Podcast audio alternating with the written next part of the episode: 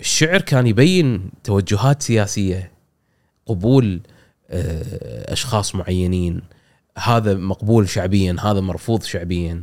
آه، آه، كان يبين توجهات ال- الناس. يعني أنت لو لو لو يعني لو لم يكن يمتلك علي بن الحسين هذه المكانة مثلا ما كان الفرزدق ويداحر آه، هشام الحكم. اللي كان قاعد يطوف على ال- اللي قاعد يطوف حوالين الكعبة. تذكرها بس أنا إي. من شوي نسيت منها. اي هي ال- ال- الحادثة تقول إن هشام بن عبد الملك كان أمير الحج حزتها ما كان خليفة. فلما لما كان يحج وأراد أن يستلم ال- ال- الحجر الأسود آه، لم يستطع من الزحام. وهو قاعد مع ال- الحاشية مالته. اقترب رجل فالناس أفرجوا له سماطين يعني انقسموا قسمين حتى وصل إلى الحجر الأسود واستلمه وقبله وخرج فأحد الأشخاص قال له قال له من هذا يا أمير؟ قال لا أعرفه كان لا يرغب به أهل الشام فالفرزدق فرزدق ما حب الظاهر اخذته الحمية أو شيء كان يقول ولكن أنا أعرفه مم. قال من هو يا أبا هم آه أبا فراس هو يا ابا فراس؟ قال قال هذا الذي تعرف البطحاء وطأته والبيت يعرفه والحل والحرم. هذا ابن خير عباد الله كلهم هذا التقي الزكي الطاهر العلم هذا ابن هذا ابن فاطمة إن كنت جاهله بجده أنبياء الله قد ختموا.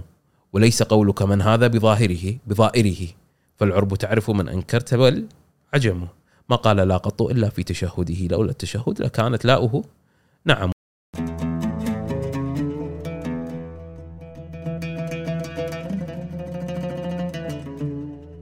السلام عليكم. هذه الحلقة برعاية شركة حسابي. اليوم حلقتنا مع حسين عرب مهتم في الشعر. آه، عرف في فترة سابقة آه، بقراءته للشعر وشرحه للقصص آه، الشعرية. يمكن اللي شاف حلقاتنا بالأخص حلقة الدكتور عبد الهادي العجمي كان هناك وصول لقناعة بأن هناك نقص في التدوين بما يخص العصر الإسلامي وتاريخ العصر الإسلامي. وقد تكون أفضل مصادر لنقل آه، التاريخ الإسلامي هي الشعر. فاليوم مرينا عبر العصر الإسلامي من العصر الجاهلي إلى صدر الإسلام إلى العصر الأموي لين وصلنا للعصر العباسي. وحاولنا ننقل آه، شكل كل فترة في هذه العصور عن طريق الشعر. آه، وجب التنويه بأن أول آه، فقرة من الحلقة كانت عفوية فاللي مهتم بصلب الموضوع آه، إحنا حاطين مقسمين الحلقة إلى أجزاء فممكن ينتقل لأي جزء يشاء آه، أن ينتقل له. آه، نتمنى تستمتعون بهذه الحلقة. آه، ردة فعل الناس يعني دائما في رهان حتى خصوصا عند اللي مو مطلع على الشعر إنه ما عاد في اهتمام بالشعر وخصوصا يعني الشعر الفصيح اللي أنت كنت تتكلم عنه أغلب الأوقات. أنت شلون شفت ردة فعل الناس؟ بالعكس. أم، بداية أنا كنت أتصور أن الناس ما عندها اهتمام بالشعر أو مو ما عندهم قدرة على تقبل الشعر أو ما عندهم قدرة على أم، ما عندهم عفوا مو قدرة ما عندهم رغبة. أه، لأن المعايير الموسيقية الحين عند الناس السمعية تغيرت عندهم. الشعر الشعبي صار أه، صار أكثر قبول أو الشعر النبطي أو غيره وغيره من الأشعار صار أكثر قبول الناس تقبلها أكثر. فلاحظت إن أنا مع الوقت لما يجي يقول بيت شعر ولا ولا شيء في تفاعل كبير على على هذه الأبيات خاصة لما يكون بيت غزل مثلا أو يكون بيت مدح أو يكون غيره من المواضيع أو رثاء مثلا. فالناس تتفاعل.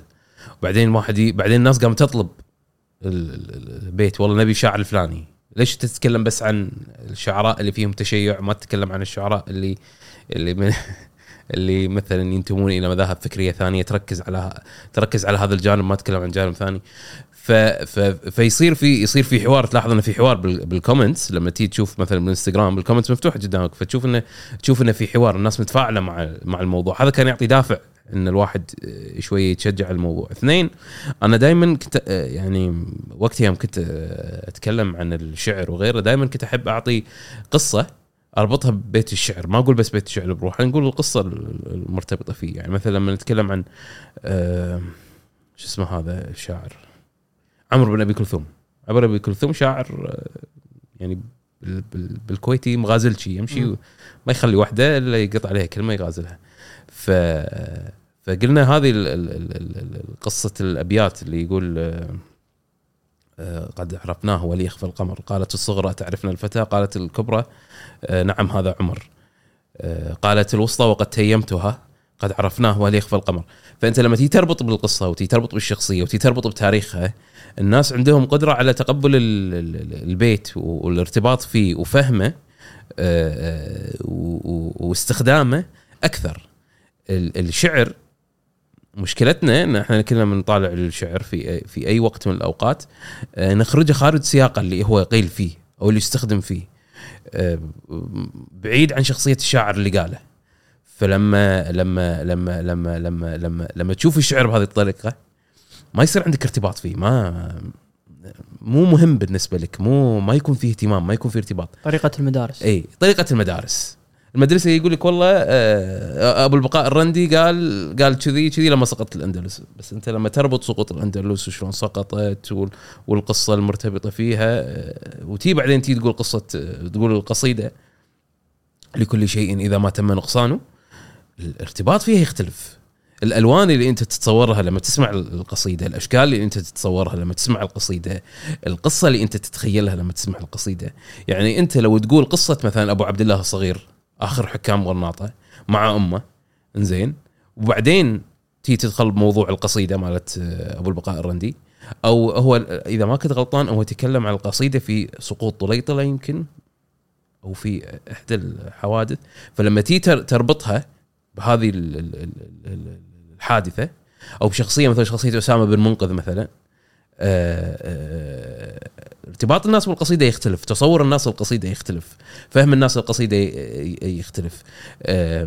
القصيدة عبارة عن كلها تشابيه وكلها تصورات وكلها آه، استعارات وكلها بلاغات وكلها كلها.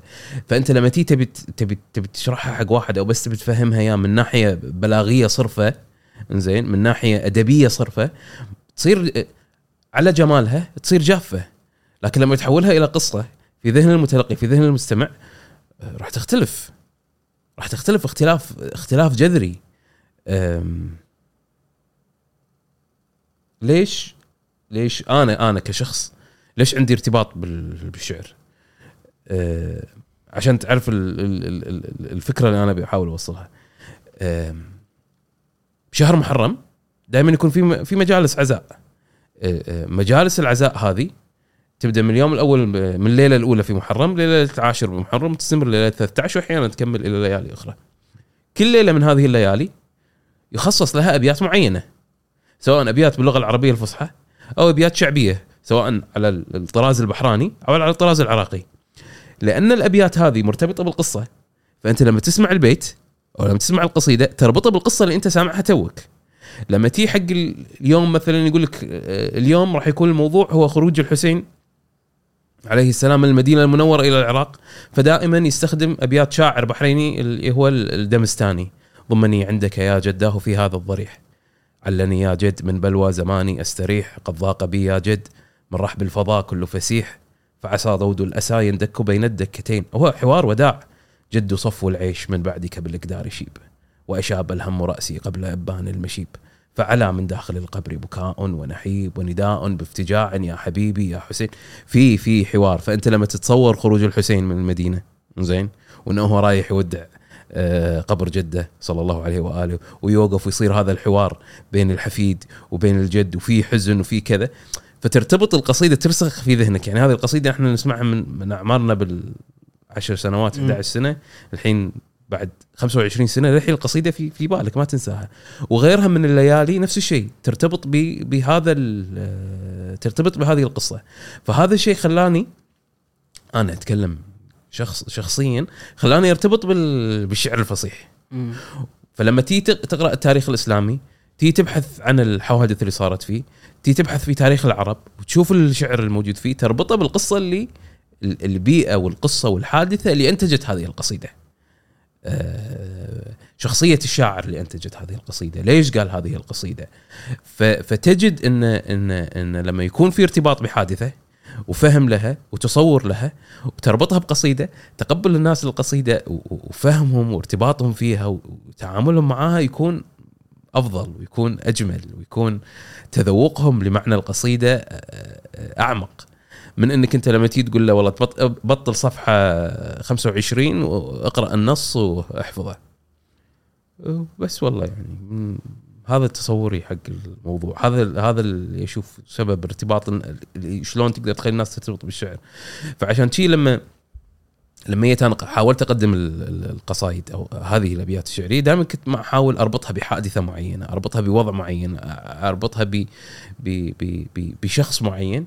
بحيث إن أنت تقبلك لها يصير أسهل و- و- و- وشعورك بمشاعر الشاعر اللي قالها. وبالنهاية القصيده ناتجة عن عن مشاعر معينة يحاول يعبر عنها. أو عن آه، فكرة معينة يحاول يعبر عنها بهذه الطريقة. فأنت ارتباطك فيها يكون أفضل يكون أجمل. إيه على ما يا عزيز عقب ما قعدنا إيه يوم قلت لي عن أحمد شوقي. قعدت إيه، أحاول ان أقرأ له. شكرا. أول ما طحت عليه طحت على البرده اللي كاتبها إيه. بس حسا شوف أنا أنا دائما في مشكلتين نفس اللي أنت قلتها أول شيء إن واحدا الريال ما يلقي وأنا ما أحب أسمع شخص ثاني يلقي ال- ال- مم. على لنفس الأسباب اللي أنت ذكرتها آخر مرة قعدنا واثنين هي مغنيتها أم كلثوم؟ هي ريم على القاع بين الباني والعلمي ولا تسجيل محترم. لأن ام كلثوم تز- تسجيل مسارح. إي بس مع إن لا مع انه في يعني أنا وايد أسمع لها. يعني هذا كل أغنية كنت أبي أسمعها كان لها تسجيل زين. هذه سي... ما حسافة ما في تسجيل زين. امم ولا تسجيل زين. بس حرام إنه ما كان يلقي. وبعدين أتوقع في عصره ما كان في تسجيل حقه هو شخصيا ما كان يسجل. بالعشرينات صح يمكن؟ هو هو أتوقع آه، أحمد شوقي متى توفى؟ شوف أحمد شوقي أتوقع توفى بال- ببدايات القرن ال- العشرين. يعني آه، لأنه لحق على على شو اسمه هذا ال- آه، الموسيقار اللي كان دائما معاه نسيت اسمه. أحمد شوقي توفى سنة آه، 1932 يعني نهاية القرن ال 19 مم، إلى موجودة بداية. 32 يعني قبل قبل 90 سنة كان موجود أحمد شوقي. كان على قيد الحياة مواليد 1868 يعني كان موجود. و... وقلت لك أذكر كانوا يقولون بالنسبة إنه كان يعاني من الخجل فهو ما كان يحب يلقي ال- ال- ال- القصائد علنيا. اللي كان يحب يلقي قصائد علنيا حافظ إبراهيم. بس أحمد شوقي متمكن. أحمد شوقي قبل قلت لك قبل كنت أفضل كنت أفضل الجواهري على أحمد شوقي. بس من بلشت أقرأ حق أحمد شوقي أكثر لا أحمد شوقي يتفوق على الجواهري. ما أقول يتفوق يعني مرة هذا تكة تكة تكة بتكة. بس اثنيناتهم مدرسة شعرية في آخر يعني في آخر 100 سنة هم قامات الشعر الفصيح في العالم يعني. ما راح تلقى شخص ممكن يدخل معاهم على نفس الخط. في بيت ينسب للجواهري بس ما أدري مم. بصراحة مدى صحته بس ما يطلع من مخي. اللي يقولون إنه هو كان على خلاف مع صدام فقال إيه. له سل مضجعك يا ابن الزنا أنت العراقي وأم أنا. لا يقال إنه لم يكن الجواهري بس يقال- بحز بحزته ليش في خلط يعني هو مع يعني هو يعتبر من من هو يعني المفروض هالحكي بالثمانينات بالتسعينات إيه. يعني فغريب إنه يصير في خلط يعني إذا إحنا قاعد ننسب لامرؤ القيس ما إحنا عارفين بيتين شعر إذا منسوبين للجواهري ولا لا إحنا الحين في سنة 2021 صح؟ 22 2022 أنا إيه. آسف إيه. إيه. للحين ت- مع أنا أكثر واحد يضيع ما شلون صدتك أصلا مع, مع, مع, مع الكورونا واللوك اب مضيعين سنة للحين الأخبار اللي تسمعها تصير يمك هني. صح. ما تأخذ الخبر الصحيح لأن ال ال الرواية اللي تتناقل لك عن موضوع واحد آه، تيك ست سبع روايات على نفس ال- على نفس الحادثة. كل واحد يقول ال- الحادثة من تصوره. ال ال ال الأبيات هذه ممكن تكون نحلت إلى الجواهري لأنه آه، والله آه، شخص كان يبي يبي يوجه كلمة قوية حق صدام لكن يحتاج حق قامه كبيرة توجه هذه الكلمة حق صدام. مو واحد عادي مثلا يقولها. فلما تظهر تطلع هذه الكلمة من لسان الجواهري موجهة إلى صدام حسين آه، تكون أوقع وأقوى. أصلا يعني آه، تصير إهانة تاريخية. الشاعر لما يهجو الهجاء ماله يظل إلى الأبد ما يروح. المتنبي يوم قال حق كافور الخشيدي لا لا تشتري تشتري العبد إلا والعصا معه. هذه الحين قاعد نقول إحنا الحين صار متنبي وكافور ميتين صار لهم 1200 سنة أكثر. للحين إحنا نقول نفس نفس البيت. فال- فالهجاء اللي من من شاعر متمكن آه، أبدي. راح يظل وصمة على جبين الشخص اللي قيل فيه إلى الأبد. فعشان شي تلقى لما واحد يقول لك ان إن الجواهري قال عن صدام. سلم اضجعيك يا ابن الزنا أنت العراقي وأم أنا. للحين الناس يقولونها ومعناه يعني هي بيت واحد ما لها تكملة مم. هذا. بس الناس الحين يقولونها و... و... ويعيرون فيها بس هو كان على. خلاف مع صدام. هو ظاهرا إي ولا كان ما قاعد كان ما طلع من العراق. ميولة شيوعية آه، آه، طول عمره متمرد على العادات وال- والتقاليد مو متمرد على العادات والتقاليد متمرد على الواقع اللي هو عايش فيه. رجل تربى في بيئة دينية حوزوية لكن هو كان آه، منهجه شيوعي. جده الشيخ محمد حسن صاحب الجواهر من أكبر علماء الشيعة. مم. وصاحب واحدة من أكبر الموسوعات الفقهية عشان شي يسمونهم يسمونهم آل الجواهري لأن جدهم ألف كتاب اسمه جواهر الكلام فالشيخ محمد حسن نجفي فلذلك سمي بآل الجواهر الجواهري. فلما يطلع شخص بهذا. من هذه الأسرة الدينية ويكون مثلا شيوعي وقت الشيوعية كانت فكرة دينيا مرفوضة جدا لليومك هذا فكرة دينيه دينيا مرفوضة يعني. فطبيعي إنه يكون على خلاف مع البعثيين ويكون على خلاف مع فلان ويكون على خلاف مع فلان فخرج من العراق. ال ال ال وبعدين الجواهري ما كان يسكت عن الكلام اللي بيقوله. يعني في عنده أبيات قصائد كثيرة يتكلم فيها عن عن الواقع السياسي وعن ال- الحياة السياسية. وي, وي لما لما يتكلم عن أخوه جعفر ومقتل جعفر أخوه وشلون يتناول الموضوع بقصيدته اللي هي إلى أخي جعفر وغيره. ف فطبيعي إنه يكون على خلاف مع السلطة مع أن السلطة غالبا لما يكون في شاعر بهذا الحجم راح تحاول تكسبه صبغه لكن ما قدرت تكسب ال- الجواهري باتجاهه. آه، فعاش الجواهري إلى أن توفي في دمشق سنة 97 إذا ما خانتني الذاكرة. سنة 97 لكن يبقى الجواهري وأحمد شوقي أكبر قامتين في الشعر في آخر آه، آخر آه، 100 سنة. ممكن البارودي محمود محمود سامي البارودي والاخطل مم. الاخطل الصغير مو الاخضر الاموي لكن البارودي أيضا له قصائد لطيفة. ما تحضرني حاليا لكن قرأت له كم قصيدة كانوا جدا يعني السبك ماله وايد وايد حلو وراقي. أنت قلت آه، نقطة مهمة قبل شوي. آه، شلون إحنا نتحقق من القصائد ال- إحنا متأكدين من القصائد اللي نسبت إلى امرؤ القيس؟ أو إن إحنا نتكلم عن المخزون الشعري مال امرؤ القيس قبل ألف سنة أو 1500 سنة. لكن إحنا مو قادرين إن إحنا نتثبت عن قصيدة مثلا جاية من الجواهري قبل 30 إلى 40 سنة. مو هذه مشكلتنا مع مع الشعر الجاهلي. هل الشعر الجاهلي صدر من شعراء الجاهليين أو لم يصدر منهم؟ زين أقرأ لك أقرأ لك مقطع من مقال كتب. إيه. آه، أنا أعتقد أفضل طريقة انه آه، أخذ أنت هذا الم- المقال وخلنا نشرح قصته وليش صار وشنو اللي كان صاير حزتها. آه، أول شيء مسي عليك بالخير أنا كل كل أنسى ارحب بالضيف إيه لا عادي بس ما له داعي اي ما له داعي.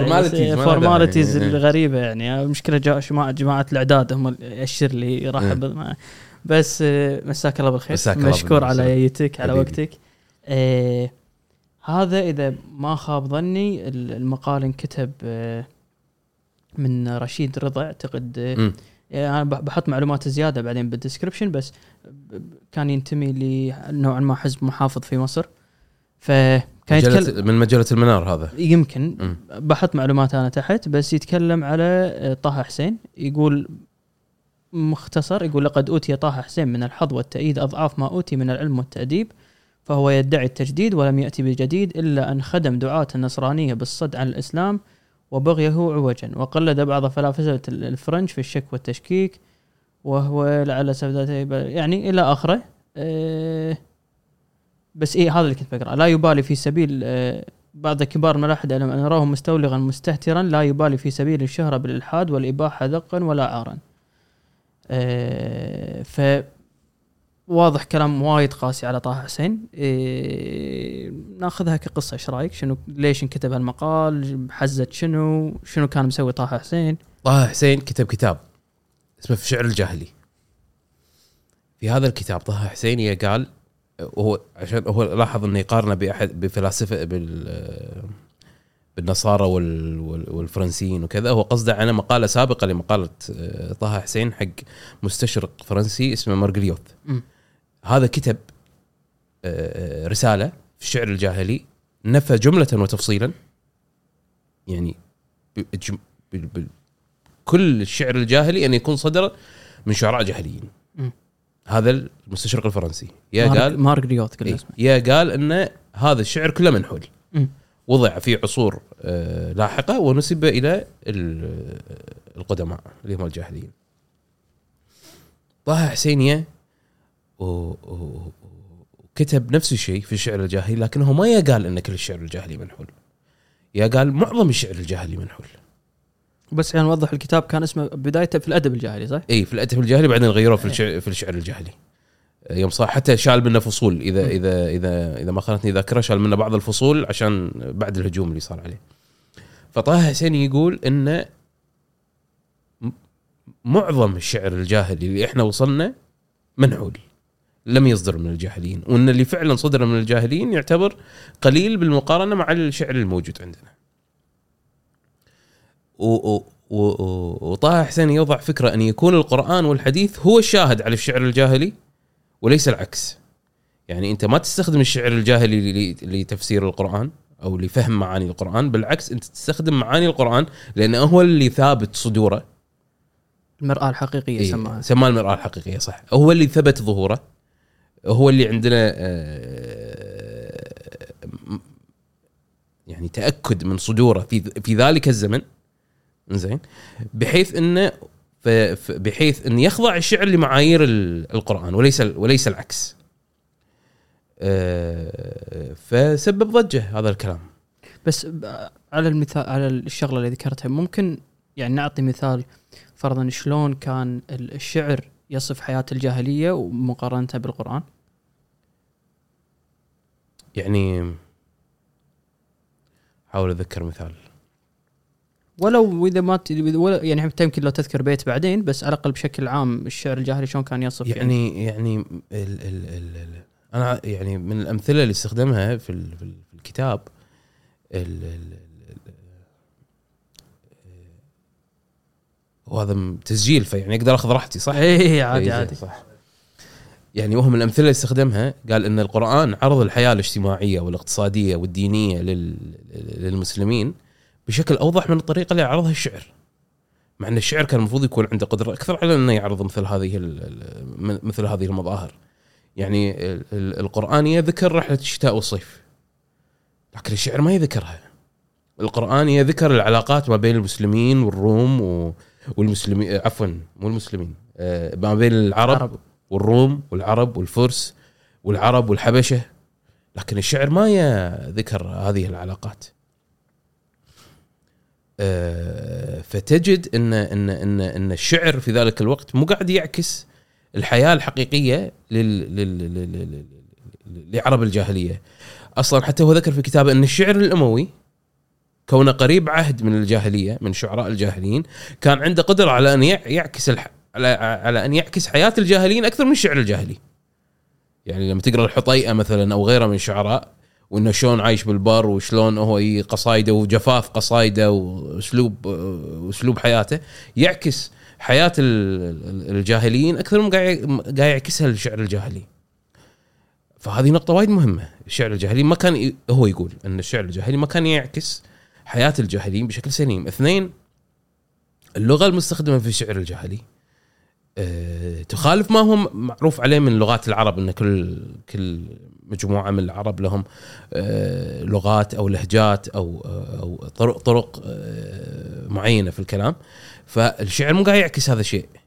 فإحنا ما نجد شعر إلا باللغة العربية اللي هي لغة قريش اللي يسمونها آه، لغة قريش اللي هي سادت بعد الإسلام. بعد ظهور الإسلام سادت هذه اللغة على باقي لغات العرب. والعرب يسمون اللهجة لغة يعني هي عندهم ما عندهم سادت على باقي باقي لغات العرب. ف ف فش... فهو يعني مثلا هذه من الأشياء اللي يذكرها. شلون كل العرب كانوا يتحدثون بنفس اللغة؟ وليش ما عندنا أبيات بلهجات العرب الثانية؟ هل من المعقول إنهم ما كانوا يكتبوا ما كانوا يقول- يقولون الشعر بلهجاتهم الخاصة؟ فهذه من الأشياء اللي اللي هو اللي هو ركز عليها فيما يتعلق بإثبات منحولية الشعر. اثنين من النقاط المهمة إحنا ننقل الشعر العربي عن منه. الشعر الجاهلي. آه، الأصمعي يقول إن أنا أخذت كل شعر امرؤ القيس من حماد الراوية إلا شيئا يسيرا أخذته من آه، من أبي عمرو بن العلاء. آه، حماد الراوية يعني إذا بنتكلم عن المعايير الجرح والتعديل الح- الحديثية ما كانت تقبل روايته في الحديث. والريال مكثر يقول لك حماد الراوية من النوع اللي ما يقول ما يقول ما أعرف. أي شيء تقول له يطلع لك قصيدة مم. يطلع لك بيت شعر. حتى إنه هو مرة قال حق أحد خلفاء بني أمية إذا ما كنت غلطان أما الوليد بن عبد الملك أو يزيد بن وليد بن عبد الملك قال له- قال حق حماد الراوي كم تحفظ من الشعر؟ للشعراء يعني الجاهلين قال كثير. قال يعني إيش كثر قال أقول لك بكل أحرف من أحرف العربية أقول لك آه، 100 بيت. فقال له سمعني. فقعد يلقي شعر يلقي شعر يلقي شعر. رجل مستمر. الخليفة مل. قال حق واحد ثاني خلاص أنا أقوم وأنت اسمع. كمل. يقول فألقى 2900 قصيدة. من كل بكل أحرف اللغة العربية 100 فيعني هذا الريال بغض النظر إن القصة قد لا تكون حقيقية يعني لأنه مو حتى لو كان هو قاعد يالف الشعر بنفسه يعني ما راح يالفه كله في مجلس واحد إلا إذا هو كان يعني قدرته خارقة. لكن هو هذه الحادثة تدل على أن الرجل كان يعني مكثر يعني بطريقة فوق المعتاد. ال- ال- الشخص الثاني اللي ينقلون عليه بكثرة يعني المعلقات السبع نقلت عن حماد الراويه السبع الطوال على قولتهم. الشخص الثاني خلف الأحمر. آه، خلف الأحمر وهو بروحه يقول أنا هو بروحه كان يعترف أنه كان ينحل ينحل ال- القصائد لل- للمتقدمين. هو بروحه يقول أنا نحلت لامية العرب للشنفري. للشنفره عفوا. لا تحط الشنفري شنفري غلط شنفرة. هو بروحه يقول أنا نحلت أقيموا بني أمي صدور مطيكم. هذه القصيدة المشهورة. هو يقول أنا الفتها أنا وضعتها على على لسان الشنفرة. آه، ف فيعني هم بروحهم يعترفون بأنهم ينحلون بعض ال- القصائد. آه، ف فلما جاء طه حسين وقال والله أنا مو لازم أقبل كل ال ال ال ال ال القصائد اللي تصلني عن الجاهليين. مو مو غلط. مو مو كلش مو غلط. بعدين حتى إحنا لو- ترى لو تلاحظ بس هو يعني وصل مرحلة إذا أنا ماني غلطان يعني أبقى فرضا لامرؤ القيس يمكن بيتين صح؟ نفس الشيء اللي عنتره يعني. يعني جردهم من يعني كثير هم من شوي القصايد يعني هي المسألة الأدوات اللي كانت متاحة حق طه حسين غير عن الأدوات المتاحة حق الباحثين الحاليين. طلعهم على المصادر ووصولهم إلى المصادر وكذا أنا أتوقع لو أنت تعيد آه، ترتيب نظرية طه حسين مرة ثانية والتدقيق على ال- الشعر ومحاولة مثلا التفريق ما بين الشعر المنحول والشعر الأصيل يمكن يمكن الحين في, هذا الزمن تصل إلى نتائج مختلفة عن نتائج اللي وضعها طه حسين. بس بس بس مثل ما قاعد أقول لك هل كلام طه حسين آه، صحيح؟ جزء منه نعم. هل معناته إنه فعلا إحنا لازم نلغي كل الشعر الجاهلي أو نلغي 98% ونبقي بس بي- بيتين حق الامرأ والقيس وبيتين حق عنترة بن شداد؟ لا.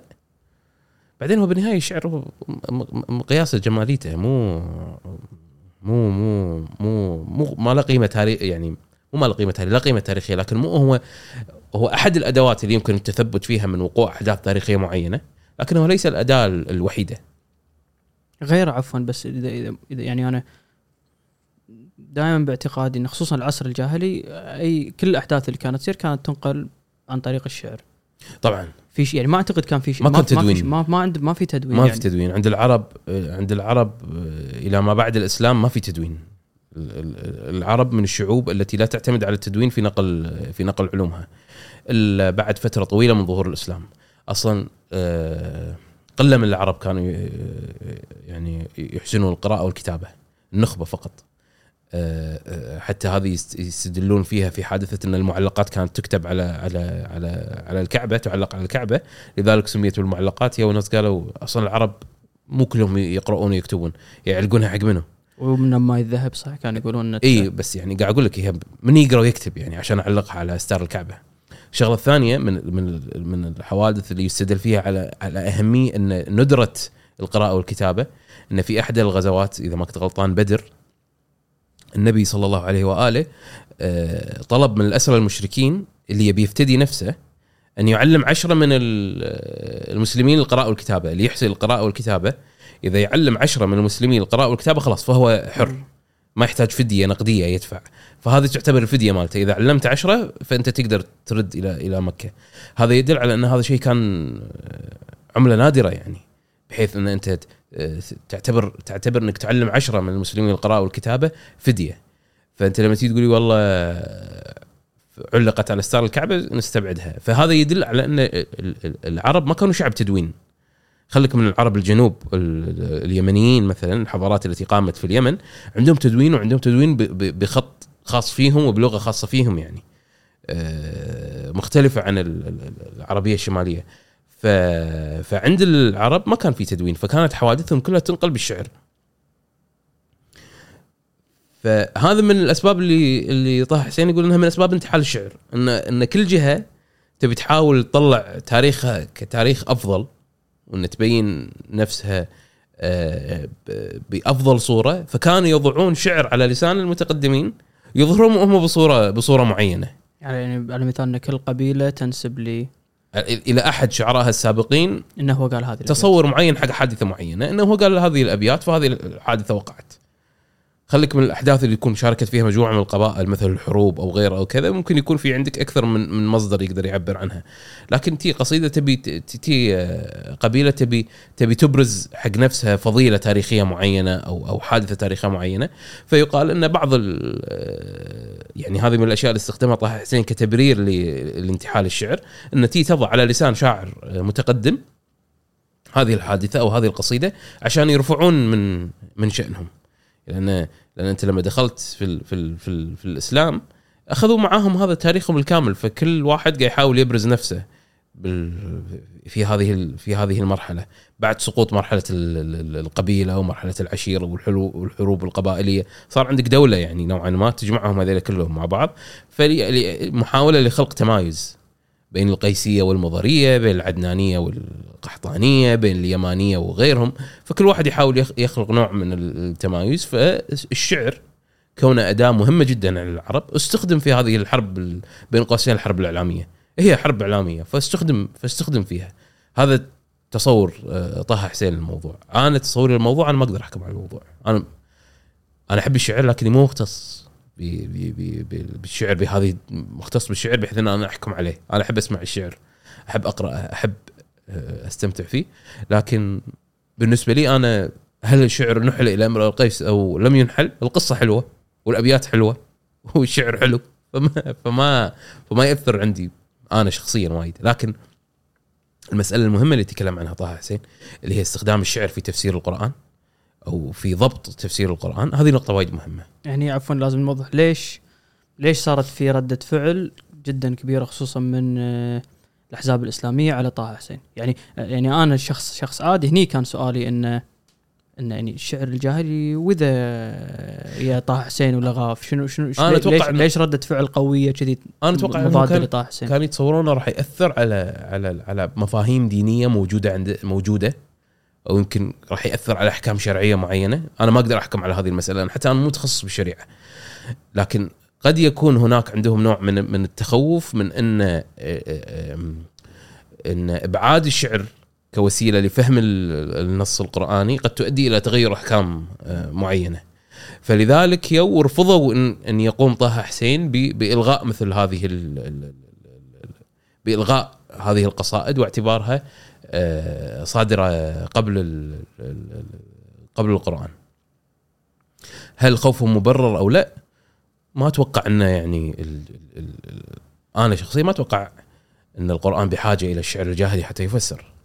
أنت عندك يعني مثلا النبي صلى الله عليه وآله وعندك أهل البيت مثلا أنا قاعد أتكلم عن عن عن نفسي وعن معتقد المذهب اللي أنا أؤمن فيه.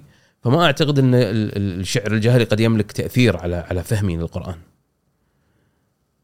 لكن في في بعض المذاهب أو المدارس الأخرى في التفسير قد يؤثر بالنسبة لها آه، تغير معنى الشعر أو أبعاد الشعر الجاهلي عن فهم معاني القرآن قد يؤثر بالنسبة لها. لكن أنا شخصيا أنا أعتقد لا يؤثر. لو تلغي الشعر الجاهلي كله من الوجود لن يغير شيء على على القرآن أو على على المبادئ التي وضعت أو العقائد الموجودة فيه. أنا آه على على موضوع اللغة تو آه شدني بيت اللي اللي هو وصية كليب لأخوه. آه زير سالم. يوم سمعته يعني أنا أنا بقرأه حتى عشان ال- المستمع بس يعرف إحنا شو نتكلم عنه. اللي هو يقول أول بيت يقول أستغفر الله العرش لا يعبد سواه. ثاني بيت يقول الملك لله بسط الأرض ورفع السماء. نقطتين. ال- ال- ال- اللهجة أو اللغة اللي. قاعد تنقال في الشعر يعني فرضا تبتعد عن ال- ال- الشعر اللي إحنا متعودين عليه يعني بتقارنه فرضا بشعر امرؤ القيس اللي كان أعتقد نفس وقت اللي. قال فيه هذا الشعر خا امرؤ القيس آه، كليب يصير خال امرؤ القيس خالها إيه. آه ثاني نقطة اللي هو ذكر ذكر الله واستغفر الله العرش لا يبعد سواه ثاني بيت يقول الملك لله بسط الأرض ورفع السماء خربط كل المفاهيم اللي عندي يعني إن إن في بيام الجاهلية كان في أول شيء مسمى إله وبعدين رفع بسط العرش وبسط السماء و... مو هذا منحول. القصص الشعبية قصص الحروب. هي قصة عجيبة. إي هي قصص شعبية. أنت لو تقرأ ال- الحكاية الشعبية الحين أنت لو تقرأ آه، آه، آه، بعض يعني مثلا لو تقرأ المغازي يسمونها المغازي مغازي النبي. فيها حكاية وأساطير وكذا وهذا حتى حتى في مجموعة في كتاب إذا إذا إذا قدرت احصله راح أبعث لك إياه. إن آه، آه، حصل شيء شيء وخرجت جنية وكلمت النبي وقال لها كذي والأبيات. في في أشياء تصير من تصير منحولة. لما لما قبل كان شخص وايد مهم اللي هو القصاص يقول قصص. فلما يبي يقول يبي يقول قصة حرب البسوس. نعم عرفت. تمام إنزين لما يبي يقول لك قصة حرب البسوس فلازم يحط لك قصه حرب البسوس يحط لك أبيات وشعر وكذي وكذا. وامرؤ القيس قال آه قال استغفر قال مثلا هذه الأبيات اللي اللي, اللي هو قالها. هي هذه أصلا مو من نسق الشعر اللي يقوله شخص في فترة آه، امرؤ القيس أو عفوا في فترة كليب أو أخوه مثلا. هذه إضافات وضعت على القصة بعدين. أنت لما تقعد في مجلس ويقعد القاص على الكرسي ماله والناس قاعدين الجمهور قاعد تحته ويبي يقول لهم القصة فيضيف عليها إنه هو صار كذي ويضيف عليها قصص معينة ويضيف عليها ان فلان كان يمتلك قوة خارقة ويضيف عليها كذا ويضيف عليها كذا عشان تطلع قصة حرب البسوس آه، تجذب انتباه اللي قاعدين قدامه. آه، آه، وغيرها من القصص كثير لما تيجي حق مثلا قصص قصة عنتر عنترة في كتب قديمة تذكر قصة عنترة تلقى فيها حوارات ما أنزل الله بها من سلطان. عنتر عنتره يحاور علي بن أبي طالب. وإن هو وكذي هم ما التقوا أصلا ولا عاشوا في نفس الفترة. ويتبارزون مع لا وبعد يتبارزون مع بعض. وهم ما أدركوا بعض يعني تاريخيا ما أدركوا بعض. فتجد هذه القصص موجودة. على نسق ألف ليلة وليلة. إذا أنت اذا إذا أحد يعني يحب مثلا هالنوع من القصص آه، آه، ألف ليلة وليلة مثلا النسخ القديمة. تجد فيها مثل هذه ال- الأشعار. فتلقاها في لها سوابق اللي هي أضيفت على قصة عنتر بن شداد وأضيفت على قصة حرب حرب البسوس وأضيفت في مثلا عندك تغريبة بني هلال وعندك كذا. فهذه القصص كلها تضاف إليها أشعار وكذا. لكن هذا لا يعني بالضرورة إن هذه الأشعار صدرت من الأشخاص اللي هم أبطال ال- أبطال القصة. هي أضافها ال- الرواة وأضافوها القصاصين على القصة هذه عشان يعطونها ال- ال- ال- ال- النكهة مالتها. يخلون الناس اللي قاعد- قاعدين تحت يسمعون ال- القصة يتفاعلون معها. ال- ال- ال- اللي يتكلم عنه طه حسين مو هذا. طه حسين ما قاعد يتكلم عن هذا. طه حسين قاعد يتكلم عن عن أبيات آه، آه، نسبت وسبكت بطريقة تطابق الطريقة اللي كانت تكتب فيها الأشعار في ذلك الوقت أو قريبة منها. يعني مثلا لما نيجي حق مثلا خلف الأحمر وكتابته وادعاء أنه هو اللي كتب لاميه العرب كاتبها بنفس الطريقة اللي كانت تكتب في ذلك الزمن. حتى آه، يعني لما يتكلمون عن الخلف الأحمر إنه كان يسبك ال- الشعر كما يسبكه المتقدمون. شلون هم يكتبون؟ هو يكتب نفسهم. ما يكتب بطريقة طريقته طريقة معاصرة لزمنه ويضعها على لسان. هذا لا هذا كاتبها بطريقة زمنه ووضعها على لسان آه، كليب. خلف الأحمر وحماد لا كانوا يكتبونه بطريقة ال- القدماء ويضعونه على لسان القدماء. وهو ما يبي يبين إنه هو حاط ال- ال- ال- ال- ال- الأبيات. وما يبين إنه هو اللي وضعها. هو وضعها لغرض معين في نفسه. يعني مثلا في حالة خلف الأحمر وحماد الراي وأتوقع الغرض الرئيسي هو الكسب. إنهم يعني يصيرون من ندماء الخلفاء وكذا وهذا يقصون القصص وكذا مم. وهذا فيحصلون على العطايا بمقابلها. فكان هذا فكان هذا ال- ال- الغرض الرئيسي من وراء ال- ال- الانتحال بالنسبة لهم ونحل الشعر. لكن غيرهم قلت لك أغراض سياسية أغراض دينية أغراض اجتماعية فكان يتم انتحال الشعر على آه، لسان الشعراء المتقدمين. آه، أنا كنت كان قاعد أكلم صديق وباخذ رأيك بالموضوع. قبل اللقاء فكنا نتكلم على لقائنا اليوم وانه شنو اللقاء اللي عندك. فقعدت أشرح له وتكلمت معاه على نفس النقطة إنه راح نتكلم الشعر الجاهلي وطه حسين.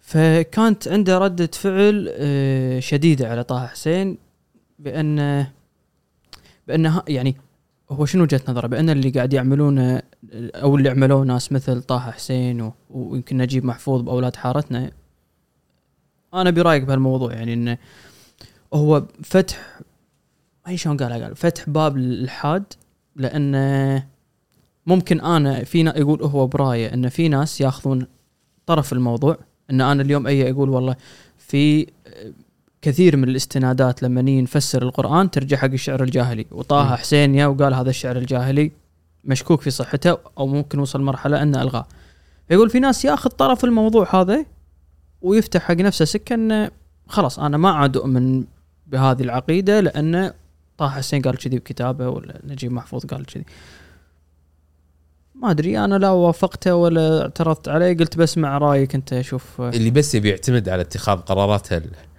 العقائدية والدينية على رأي طه حسين ونجيب محفوظ ويبي يتخذ قرار بهذا الحجم بس على على على على هذين المصدرين فقط شو أسوي فيه؟ يعني كيف؟ يعني أنت يعني هو ما يتعب نفسه نهائيا. يعني أنت لما تيجي تتخذ قرار بهذا الحجم ترى القرار مو بسيط يعني. أنت لما تقرر إن أنت تلغي كل هذه المنظومة العقائدية والله لأن طه حسين قال والله إن الشعر الجاهلي لا يمكن الاعتماد عليه في تفسير القرآن فتقول ها خلاص أنا لقيت آه، ممسك على على الدين الإسلامي أنا ما بي يعني يعني آسف بس أنت يعني وايد ب- يعني الشخص هذا وايد سطح الموضوع. مم. اللي يؤمن اللي يعني اللي يبيه يتأثر بهذه الدرجة وايد سطح الموضوع. وايد سطح الموضوع. لأنه مو بس ال يعني أنت ما تاخذ عقيدتك بهذه الطريقة. الموضوع معقد بشكل أكبر و وفي في في في علوم مختلفة. عندك عندك عندك عقا عندك علوم في في الفلسفه عندك في علم الكلام عندك في كذا كذا بحر متشعب. فإذا أنت بس تبي تاخذ على أن تفسير القرآن بهذه الطريقة آه، آه، كافي لأن تخرج من الدين فاللي بيخرج منه يا الباب على قولتهم الباب يوسع جمل. ليش انت حرق قلبك عليه إذا إذا الشخص اللي يفكر بهذه السطحية؟ بس طبعا أنا ما أقول لك يعني هد دخل يولي آه أنت تي لما تي أنت تي تعتقد إن رأي مثل هذا أنا ما زلت أقول هالكلام يؤثر بهذا الحجم. على المنظومة العقائدية للمسلمين. أنت قاعد تجعل المنظومة العقائدية للمسلمين تبدو بسيطة بدرجة أن شخص شيء مثل هذا ممكن يأثر عليها. لا هذا الشيء ما يأثر عليه نهائيا. اللغة العربية ليست شعر. يعني هو شعر مو هو يعني القرآن نزل باللغة العربية إن أنزلناه قرانا عربيا. زين اللغة العربية ليست شعر فقط. صحيح إن إن إن, إن حتى قواعد اللغة وضعت بعد نزول القرآن. فالحكم على القوا- القواعد هو القرآن. لكن كلام العرب معروف. زين؟ والعرب يعرفون كلامهم. ف ف فما أقدر أنا أقول والله لأن الشعر أصبح بعيد عن ال- عن المشهد في في تفسير القرآن فهذا معناته أنا أقدر أقول لك والله بالتالي أنا ألغي تفسير القرآن كله. بعدين تفسير القرآن مدارس مو مدرسة واحدة. عشرات المدارس عندك في تفسير القرآن. عندك أشخاص يقول لك والله القرآن يفسر بالقرآن. وفي عندك ناس يقول لك لا والله القرآن يفسر بالحديث. وفي عندك ناس يقولوا القرآن يفسر باللغة. وفي ناس يدمجون ما بين هذه الم... بين هذه الم- المدارس كلها عشان يحاول إنه يطلع بمدرسة متكاملة فيما يتعلق بتفسير القرآن. في ناس يقول لك القرآن يفسر بالكشف اللي هو يعني حالة روحية تكشف لل... لل... لل... لل... للشخص هذا آه، في عالم ملكوتي مختلف وبالتالي يفهم يقع في قلبه فهم القرآن مثلا. فهي هي مدرسة مدارس متعددة. فأنت لما تيجي تبي تربط المنظومة العقائدية للشخص بمجرد بمجرد إنه وجود خلل في في مسألة الشعر الجاهلي وتأثيره على فهم القرآن لا هذا هذا تسطيح للمسألة بشكل بشكل عميق جدا وبشكل كبير جدا. وأنا أعتقد إن الناس المفروض يعني اللي معترضين على طه حسين المفروض ما ينظرون إلى المسألة من هذا الجانب. أنت آه، آه، ما تتناقش طه حسين والله إذا أنت مذهب إذا أنت فكرتك راح تأثر على معرفة الناس بالدين. هو موضوع بقى يتكلم بالشعر. وإذا وإذا وإذا تعتقد إن هناك رد أو إن آه، آه، على كلام طه حسين تقدم الرد من هذه الناحية. مرة ثانية كلام طه حسين مو كله صحيح. طه حسين تكلم يوم يوم يوم يوم قال إن إن 1% مثلا من الشعر الجاهلي هو الصحيح و99% منه نلغيه. بناء على الموارد والمصادر الموجودة عنده. ما كان عنده databases و... ويقدر يطلع على كل ما كتب آه، من موسوعات في الشعر وكل الأبحاث والدراسات وبناء عليه قاعد يقيم ويقدر ويعرف. ما قدر يسوي هذه الشغلة كلها. فهو أصدر حكم قد يكون حكم حكم عام. لكن أنت الحين في زمن تقدر تصدر أحكام آه، حكم مختلف. خاصة ان إن مسألة انتحال الشعر مو قلت لك هي مسألة مو شاذة في الت- في التاريخ العربي مثلا ان إن يتم نحل الشعر آه، فأنت بناء عليها تقدر. هل هذا راح يأثر في في المنظومة العقائدية؟ لا ما راح يأثر فيها. وما أعتقد انه المفروض يأثر فيها. وعلى قولتهم اللي واللي يبي يدور عذر عشان يخرج من هذه المنظومة ما, ما راح يحتاج الشعر الجاهلي. بس والله يقول لك والله أنا أحس إن أنتم غلط. وهذا الحين ال- هذه الحين لهبه جديدة. أحس إنه مو مو هذه كلمة يستعملونها يعني. اي أحس مو مقتنع. شلون مو مقتنع؟ والله مو مقتنع. زين أنت بشنو مقتنع؟ أنا مو مقتنع. والله. إحساس. خلاص إحساسي يقولون أنا مو مقتنع. هذا فمن اتخذ إلهه هواه. إحنا مو نقاش ديني بس يعني هذه من المسائل هو شوف. أنا يمكن هو إيه لأن أنا أنا قريت يعني أو أو حطيت مقطع من من الكتاب إيه ودي بصراحة اقراه حتى عشان المشاهد. اللي ما طلع على الكتاب بس يفهم وجهة نظر طه حسين ويقول إيه ما تمثل ما تمثل حياة الج... وأكاد وأكاد لا أشك في أن ما بقى من الشعر الجاهلي الصحيح قليل جدا. لا يمثل شيئا ولا يدل على شيء. لا ينبغي الاعتماد عليه في استخراج صورة أدبية صحيحة لهذا العصر الجاهلي هذا تكلمنا عنه وأنا أقدر نتائج الخطرة لهذه لهذه النظرية. ولكني مع ذلك لا أتردد في إثباتها وإذاعتها ولا أضعف أن أن أن أعلن إليك وإلى غيرك من القراء ما تقرأ على أنه شعر امرؤ القيس أو طرفة وابن كلثوم أو أنترة من هؤلاء الناس شيء شيء وأنه انتحال الرواة أو اختلاق الأعراب أو صنعة النحاة أو تكلف القصاص أو اختراع المفسرين والمحدثين والمتكلمين. أنا ما أبي أعيده أنا كان مفروض مقطع ثاني بس يتكلم هو عن تجريد العاطفة لما لما أنا أنظر وأحلل الشعر وأحلل إن أنا أتجرد من العاطفة. وأنا هني أعتقد نقطة الخلاف الكبيرة إن هل أنت ممكن خصوصا المواضيع التاريخية والمواضيع الدينية. يعني هني يمكن يصير اللغط. ويصير ما في قبول إن أنا أي أحلل شيء وأنظر عليه وأنظر له من ناحية علمية بحتة.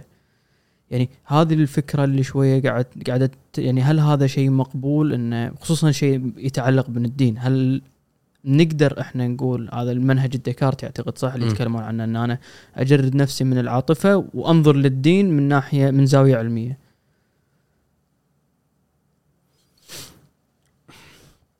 أحد ال... في في أحد الحوارات في تويتر مرة كنت قاعد أتابعها وكان طرف منه دكتور حسن البلوشي يوم يوم قال قال ال... قالوا لنا ما في انحياز في العلم وما في ما في لازم تجرد من العاطفة والعلم ما في انحياز فهو قال آه، البحث العلمي هو انحياز مدعم بأدلة. انت ما تقدر تلغي الانحياز من من وجودك. واعتقد إن إن قول إن أنت والله تعال تجرد من العاطفة بشكل مطلق تجرد من توجهاتك ومن شخصيتك ومن من من بنيتك الفكرية والثقافية آه، آه، في سبيل إن أنت تصل إلى نتيجة. هذا شيء غير ممكن. أنت قاعد تتكلم عن روبوت مو قاعد تتكلم عن إنسان. قاعد تتكلم عن رجل آلي مو قاعد تتكلم عن إنسان طبيعي. لابد أن يكون هناك عوامل خارجية فكرية ثقافية اجتماعية تؤثر بال بال بال بال بال بالشخص اللي يقوم بعملية البحث. لكن كباحث علمي أنا أعتقد أنا قاعد أتكلم يعني بتصوري وتفكيري يعني سريع كباحث علمي لابد أن يكون انحيازك اتجاه فكرة مدعم بدليل إنزين يقوي هذا الانحياز. آه ليش اخترت أن يكون الشعر الجاهلي آه، منحول؟ والله لأن الدليل واحد اثنين ثلاث أربع خمس اقدم خمس ست أدلة. لما اي أنا أقول لك لا والله هو غير منحول نفس الطريقة. أنا أقدم خمس ست أدلة. هو مو مسألة عاطفة أو معاطفة. أنت ممكن تكون عندك عاطفة أو عندك ميل لتقبل أن الشعر الجاهلي منحول. أي okay عندك ميل. قدم دليل على هذا الكلام. قدم دليل قوي. okay من حقك. لكن ما تقول تجرد من العاطفة و 100% و... وابحث. لا لا أنت عندك ميل عاطفي لأن تعتقد أن هناك أنا قد أتكلم عن مسألة انتحال الشعر إنه هو والله الشعر هذا منحول قدم أدلة علمية قوية تثبت هذا الرأي أو أنت قد تكون من منحاز عاطفيا إلى أن الشعر غير منحول عندك أسبابك تخليك تنحاز بهذه الدرجة تيجي تقدم أدلة قوية آه، آه، تنفي هذا الانتحال. أما مسألة إنك تقول تجرد تماما من عواطفك هذا شيء غير ممكن. ماكو إنسان راح يقدر يتجرد تماما من عواطفه خاصة في موضوع مثل ما ذكرت ديني مثلا. ممكن أتجرد من عواطفي في موضوع ديني لما أناقش دين غير ديني أنا. يعني مثلا أنا مثلا أنت شخص كشخص مسلم تيجي والله تعال ابحث في مواضيع دينية في الديانة المسيحية مثلا. العقيدة الفلانية والعقيدة الفلانية. آه، هل آه، تروح مع الخلق دونيين ولا لا خلق دونيين مثلا. فأنت لما تيجي تناقش أنت كمسلم ما, ما عندك انحياز عاطفي لا مع هذيلا ولا مع هذيلا فتقرأ آرائهم تطلع عليها. لكن لما إن الشيء يمسك أنت بشكل مباشر آه، ويكون عندك انحياز عاطفي ما أقول لك لا تنحاز أو أو تجرد من هذا الانحياز لكن أنا أقول لك الرأي اللي تقدمه لابد أن يكون مدعم بأدلة بحيث إن أنت تعبر عن هذا الرأي بشكل سليم. هذا يذكرني بهم حلقة من حلقات آه، عندكم. سببت نفس نفس هذه الأزمة. دكتور عبد الهادي. دكتور عبد الهادي. ليومك اي الرجل تكلم بناء على آه، آه، أدلة موجودة عنده. وقدم هو تصوره لهذه الأدلة. أنت لما ترد عليه ترد عليه نفس الطريقة مو تقول أنت لما يكون ردك عليه بالمنطلق عاطفي تماما حتى الرد كان كله عاطفي. الرد كان كله عاطفي. كله عاطفي. فحتى لو كان رد حتى لو كان هو مخطئ. فنفترض أن الدكتور عبد الهادي مخطئ. رأيه خطأ. لكن أنت ما رديت عليه. أنت بس تكلمت هويتنا وإحنا وتراثنا وإحنا والكويت. وكان للأسف يعني البعض هذه الكلمة اللي تحميك دائما البعض. م. ان ان إن النقاش إنه لا تقولها شنو؟ لا تقولها بال... هي بالحرف نجيب بحرف الجيم وحرف القاف يعني ف تحسف يعني إنه حرام يعني أنت شوف هذا هم أنا مرة ثانية بقول هذا خوش خوش باص بالنسبة لنا لأن أنا كنت أحاول أطلع طريقة إنه يمكن اليوم هم موضوعنا دائما لما إحنا نناقش تاريخ يكون موضوع حساس. إحنا عندنا إيمان إن هذه الأشياء يجب أن تناقش واليوم إذا إذا أبو علي قاعد يتكلم برأي مو لازم إن إحنا نتفق مع هذا الرأي 100% ولا الدكتور عبد الهادي إحنا نتفق بس إحنا ندعم بأن هذا الشخص اللي موجود اللي قاعد جبالنا إنه يقدر يقول رأيه وإن الناس تتقبل الرأي وإذا عندك رد رد عليه رد عليه بحقائق رد عليه بتا بس هذه من الأشياء اللي تشجعنا إن إحنا نسوي هذا البودكاست ولا ايا كان بس إنه يا جماعة خلونا ليش ما نتناقش؟ يعني ليش عندنا هذه المحرمات إنه في خطوط حمراء ما يصير اننا نتناقش يعني أنا لما قعدت أعد حق هذه الحلقة اكتشفت أشياء جدا كبيرة يمكن بعد شوي راح نتكلم عنها فرضا الشعر بصدر الإسلام وإن شلون الشعر كان يستخدم بالخلاف ما بين قريش والأنصار. ما ضعفت إيماني. ابدا. صفر بالمية ضعفت أشياء ما كنت أعرفها ما كانوا يدرسون إياها بس ما ضعفت إيماني. ومو قد اليوم إحنا اشياء نذكرها باكر يطلع الشخص وأعتقد أي مجتمع عشان يزدهر لازم يكون في هذا النقاش موجود. اليوم أنت تتكلم شيء ممكن يطلع شخص معين في هذا الشيء يطلع بودكاست ثاني يكتب مقالة. و و وما أدري شلون في آه، آه، آه، الفكرة سائدة بالكويت. وأنا حاشتني أنا شخصيا إن لما الدكتور عبد الهادي كان معاي إنه يوني ناس إن أنت ليش يعني تطلع بس ما, ما يعني أنت ما تدري هالكلام شلون يأثر على ناس معينين وهذا الكلام مو صحيح؟ أتمنى تلغي هذه الفكرة. يعني المجتمعات ما ما تثقف إذا إحنا نمنع آراء معينة. يعني لازم يكون في أخذ وعطاء وبشكل محترم. يعني الدكتور عبد الهادي ولو تختلف معه ما حد يقدر يقول نقل أدبه. المشكلة انه مؤسسيا بطريقة مؤسسية تم خلق صورة معينة للتاريخ في في في عقل ال- الأفراد أنت لما تيجي تتكلم مثلا عن آه، آم، تاريخ الكويت يحسسك إنه هو كانت واجتمع الكويتيون على يعني اختيار صباح الأول حاكما كأنه يعني الحياة وردية يعني. والمدينة الفاضلة وكلهم كانوا قاعدين كذي وقالوا يلا كلنا نروح نختار ترى هو يمكن إحنا ما ندري شو صار بالضبط. بس يمكن ترى صار هواش وصار جدال وليش فلان وليش مو أنا وأنا أكبر وأنا أغنى وأنا أثر. هو لما يط- يطرح لك التاريخ يقول لك والله آه وهم كلهم كانوا قاعدين مع بعض كذي و- واختاروا صباح الأول أن يحكم. هو فعلا اللي إحنا متأكدين منه فعلا إنه تم اختيار صباح الأول أن يحكم الكويت. لأنه يتمتع بصفات معينة. الج- الجماعة شافوا إنه هو يحكمهم.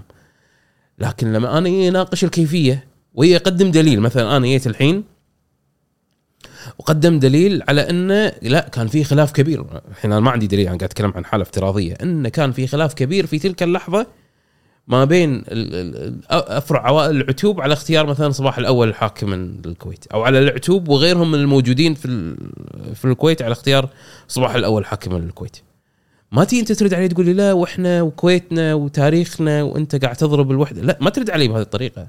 ترد علي بأن أنت تنقض الدليل اللي أنا قدمته. ما ما ترد علي بطريقة عاطفية.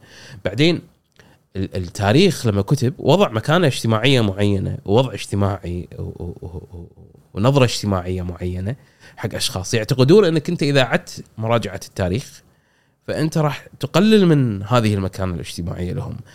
مصطلح أهل الكويت مثلا أو أو اي أي من المصطلحات الأخرى.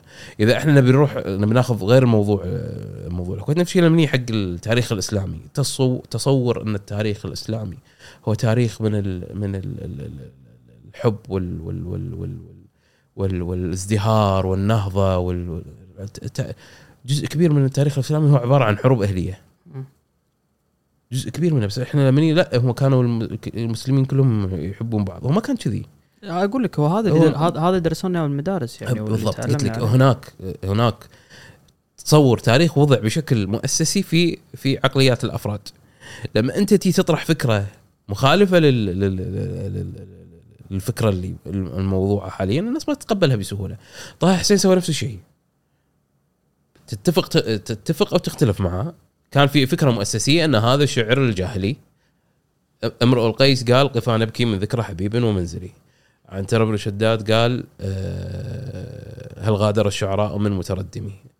آه، طرف بن العبد قال آه، لخولة أطلال ببرقة فهمدي. إلى آخره إلى آخره. خلاص هذيل السبعة قالوا كذي وهذيل السبعة هم أهم سبع قصايد في اللغة العربية وهذيل السبعة لا مو أهم قصايد باللغة العربية. تبي الصدق مو أهم سبع قصايد باللغة العربية. أروع قصايد باللغة العربية؟ مو أروع. اللي هذه الم- السبع المعلقات. سبع صح؟ معلقات مثلا هذيل السبع المعلقات وهذيل. أنا عندي وايد شعراء كتبوا قصايد أحلى منها. ريم على القاع بين الباني والعلمي مالت احمد شوقي أحلى من كل المعلقات. آه، آه، قصيدة ال- الجواهري آه، شممت ثراك فهب النسيم أحلى من من المعلقات. يجي واحد مت- مت- متقدم ابن خلدون لا مو عفوا مو ابن خلدون ابن أبي الحديد أو أو أو ابن الأثير والله لا أذكر الآن يقول والله قصيدة أبو طالب في مدح النبي أفحل من المعلقات. بس إحنا خلاص عندنا بالمدرسة درسونا المعلقات والمعلقات والمعلقات. فقلت لك هذا التصور ال- ال- ال- ال- ال- ال- ال- الفكرة التاريخ المؤسسي هذا اللي إحنا قاعد ناخذه اللي إحنا نتعلم عليه من إحنا صغار اللي هو الفكرة العامة. ما الناس ما تقبل إن أحد يعارضها أو إنه يطرح يلقي بظلال الشك عليها. يعتقد إن أنت إذا ألغيت أو إذا إذا إذا إذا ناقشت هذه الفكرة فأنت ممكن تهدم آه، قيم كبيرة موجودة في المجتمع أنت ما راح تهدم شيء أنا أتمنى بس نذكر ال... يعني إحنا من ساعه قلنا يمكن بشكل بسيط إن ردة فعل سلبية على طه حسين والموضوع كان كبير يعني اي كبير تم كبير تم عزله من الجامعة صح؟ و- و... و- الريال شال قضايا. شال فصول من الكتاب وغير الكتاب و- قضايا عشان- صارت مم، عليه مم، أعتقد. مم. وردوا عليه ناس آه، كبار يعني إذا ما كنت غلطان احمد شاكر الألوسي رد عليه يمكن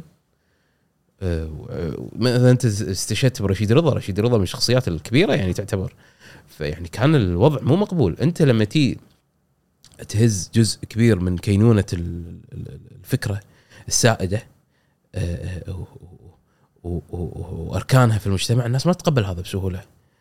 آه، نفس نفس فكرة نفس فكرة الديانات. لما لما الدين ال- يعني لما لما لما لما لما, لما النبي صلى الله عليه وآله يا بالفكرة ال- بال- يا بال- بالرسالة الناس ما تقبل مع إن هم يعني الله بالقرآن يقول إن هم يعرفون إن الله موجود. الآية مثلا يتكلم إذا سألتهم من خلق السماء يجاوبونك الله. لكن حاطين هم هذيل ال- ال- ال- المنظومة الموجودة تحت. لأن فيها مصالح تجارية ومصالح اجتماعية ومصالح دينية إلى آخره إلى آخره. فلما لما يت الفكرة اللي هم هم أساسا يؤمنون فيها لكنها متغيره عن السياق ال- ال- اللي هم تعودوا إنه يعيشوا فيه بآخر 200 أو 300 سنة من تأسس المجتمع ال- ال- المكي أو المجتمع الحجازي أه، وجاء بها النبي فرفضوها شخص هم يعني حتى يعني أه، شخص هم كانوا يسمونه الصادق الأمين. يعني هم يصدقونه ومقتنعين فيه. هم أساسا يحطون أموالهم عنده عشان يروح يتاجر فيها إلى الشام أو إلى اليمن وغيره وغيره وغيره. لكن يوم جاء بفكرة جديدة تهدم. أركان طبعا هي. الفكرة هدمت النظام عندهم. إحنا فما بالك إحنا قاعد نتكلم عن فكرة ما راح تهدم النظام.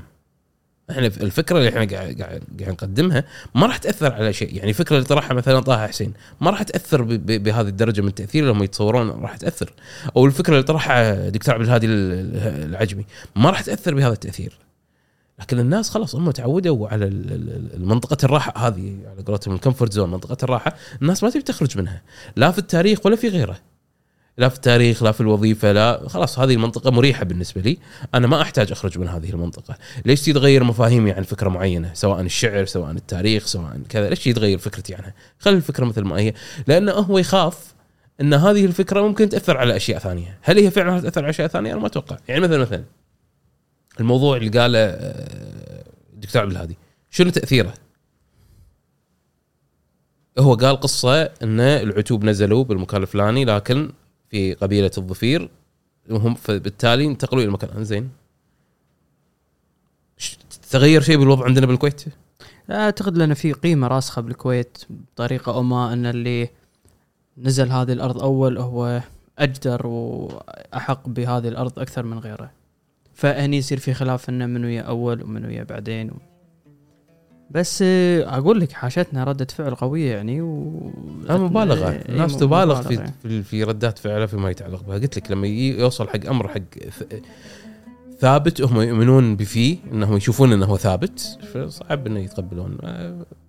نرجع حق موضوع ال- المثال اللي ضربت لي من ساعه إنه واحد إذا قرأ كتاب طه حسين وقرر إنه يصير ملحد. إيش يسوي فيه بعد. إذا هو بها إيمانه بهذه السطحية وبهذه الهشاشة فكرته عن الهوية في ال- والمواطنة بهذه الهشاشة أنا ما راح أقدر اقنعه والله تعال ابني فكرة أقوى لعقيدتك أو لمواطنتك. صح. جدد شكر لشركة حسابي لرعايتهم لهذا البودكاست. اليوم شركة حسابي توفر خدمات لأي صاحب business سواء كان صاحب business صغير متوسط business آه، عنده في البيت. يوفرون لكم application تقدرون عن طريقه تبعثون لعملائكم آه، روابط آه، واتساب أو مسجات ويدفعون عن طريقهم وتحصلون أموالكم آه، وأي أحد حاب إنه يعرف أي معلومات زيادة أو يتواصل معاهم معلومات موجودة في الديسكربشن تحت أنا ودي يعني إذا إذا خلصنا من الشعر الجاهلي ننتقل للمرحلة القادمة اللي هي شعر شعر صدر الإسلام يسمونه. صح؟ يعني شلون مرة ثانية إذا إحنا نتكلم إن الشعر كان أفضل مراه ل ل ل خصوصا يعني أعتقد العصر الجاهلي صدر الإسلام ممكن العصر الأموي. يعني أعتقد ليه العصر العباسي صار في. تدوين؟ آه معلومات خيتها يمكن دكتور عبد الهادي هم يوم كان هني. فشلون تغير الشعر من من العصر الجاهلي ليه وظي... وظيفة الشعر تغيرت. وظيفة الشعر تغيرت من كونها في صدر الإسلام تحديدا من كونها متعلقة بال- بال- بال- بالقبيلة إلى تعلقها بالدين. لأن لأن لو تلاحظ متعلقة بالدين متعلقة بالنبي آه، آه، الجاهليين ما كانوا يتكلمون عن دين ما كان عندهم إن دافع عن دينك أو كذا مو موجود عندهم. لكن بال بال بال بال بال بصدر الإسلام تغيرت الفكرة. إحنا في فكرة الناس يمكن تفوتهم لأن ما تم تدوينها وما تم حفظها. من الطبيعي جدا يكون النبي صلى الله عليه وآله تعرض لهجاء من من من قريش. المسلمين لم يحفظوا هذا الهجاء لأنه هو بالنسبة لهم إهانة لمقام النبي. وهذا شيء طبيعي يعني. ف... فما حفظ هذا الشعر.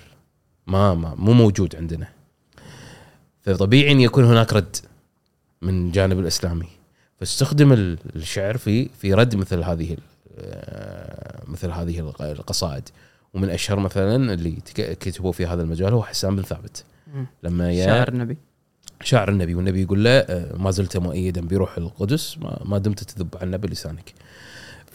فهذه نقطة مهمة عندك بعدين آه،.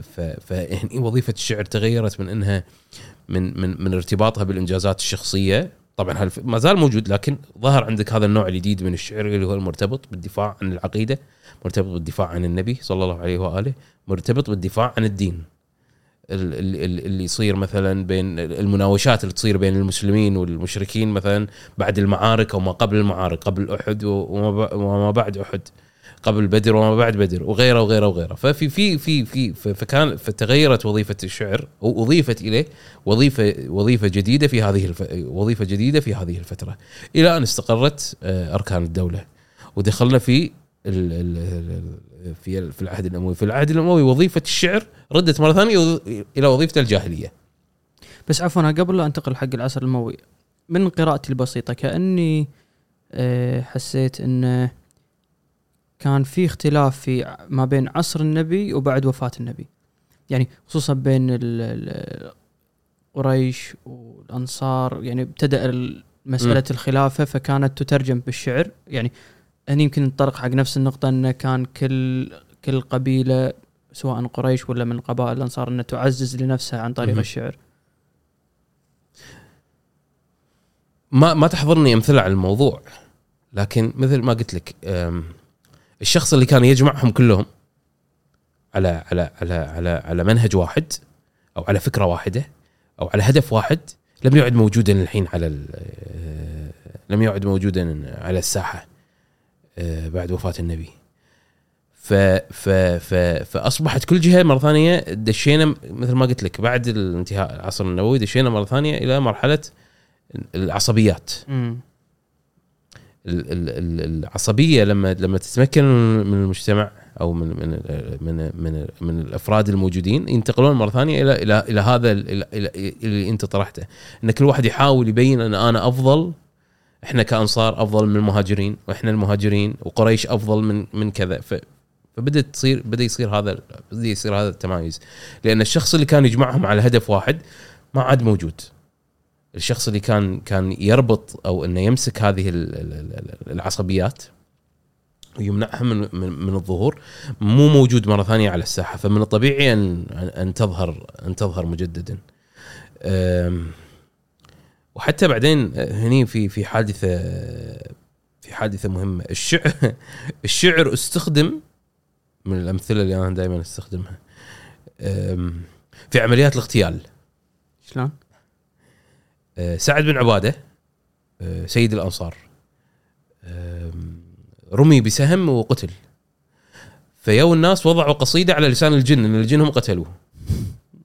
لقد قتلنا سيد الخزرج سعد بن عبادة. آه، أصبناه بسهم فلم نخطئ فؤاده.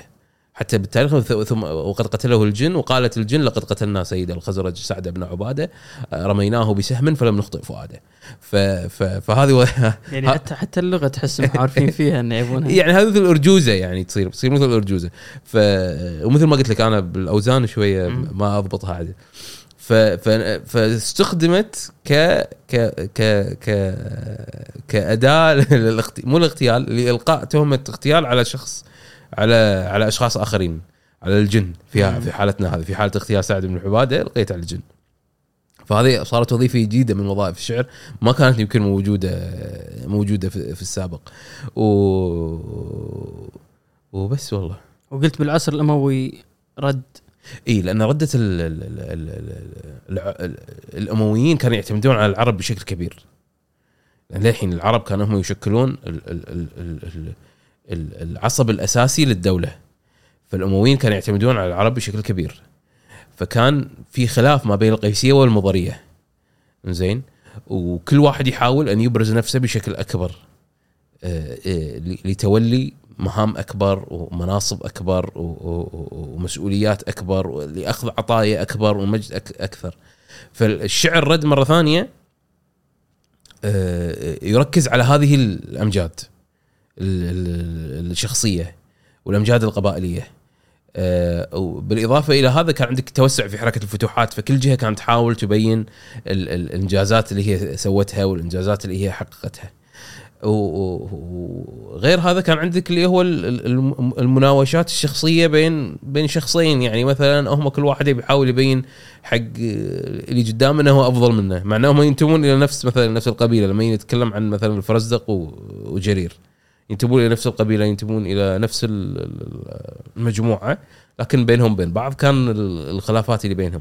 و وهني تغير الوضع بال بالشعر من أهم التغيرات اللي صارت بالشعر صار عندك اللي هو مسألة إن الشعراء يروحون حق الخليفة ويمدحونه ويأخذون ال- ال- العطية المرتبطة بمدح الخليفة. صار في بلاط. هذا ما كان في العصر الجاهلي إيه ما كان عندك أنت يعني ما- ما- مو بهذه الدرجة. أنت ما كان عندك بلاط حاكم بلاط ملكي تروح تقف أمام ال- ال- الخليفة وتمدحه. ويجزل لك العطاء. هذا الشيء ما كان موجود. ما كان العرب ما كان عندها ملوك. حتى لو كان يقول لك والله كليب ملك العرب مو بمعنى ملك ملك. آه، لكن الحين انت لا أصبح عندك نظام وجود ملوك. يي ال- الشاعر يي يمدح الخليفة ويأخذ يأخذ عطية. يعني هذا بدت بدأ ب- أنا بتصوري إن هذه هي بداية ال- ال- ال- التأسيس لهذا ال- ال- ال- ال- اللي مستمر لليوم. المستمر لليوم. لكن هني لأن صار عندك بلاط وصار عندك حاكم وهالحاكم عنده إمكانية إنه يعطي آه، أموال مقابل هذا ال- مقابل هذا المدح. قبل ما ما كان فيه قبل يعني يعني انت بتي تبي تمدح آه، مثلا لما تيجي تبي تمدح النبي صلى الله عليه وآله يعطيك ال- البرده اللي هو لابسها. هذا نقول نقول قص... أبي أفهم أنا من مسمى البرده هو تن... آه... تنطق على القصائد اللي تنقال عن الرسول عليه الصلاة والسلام؟ لا هي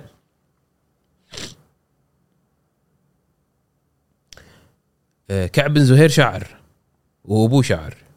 كعب هو ابن زهير بن أبي سلمى صاحب المعلقة. يقال يقال أن كعب هجى النبي بقصيده. بناء عليها النبي أهدر دمه. أنا استبعد هذه القصة لأن أنا ما أتوقع أن النبي يعني أتوقع هو سوى شيء أكبر من كذي عشان النبي يهدر دمه يعني. آه، لأن أساسا لم تحفظ مثل ما قلت لك المسلمين لم يكونوا يحفظوا هذه القصائد. آه، أخو كعب أسلم إذا ما لم تخني الذاكرة. فأخذ أخوه ذهبوا إلى النبي إنه يطلب منه العفو. ف... فقال قصيدته المشهورة بانت سعاد آه، بانت سعاد وغداة البين اذ رحلوا.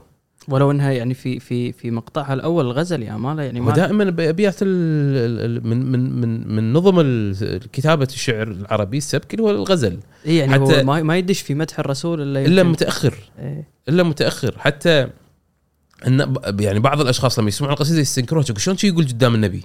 مو هذه مو هذه العادة. هذه عادة الشعراء أول ما أقعد لما أبي أقول القصيدة أقول بادت سعاد وغداة البين رحلوا عفوا. نسيت القصيدة.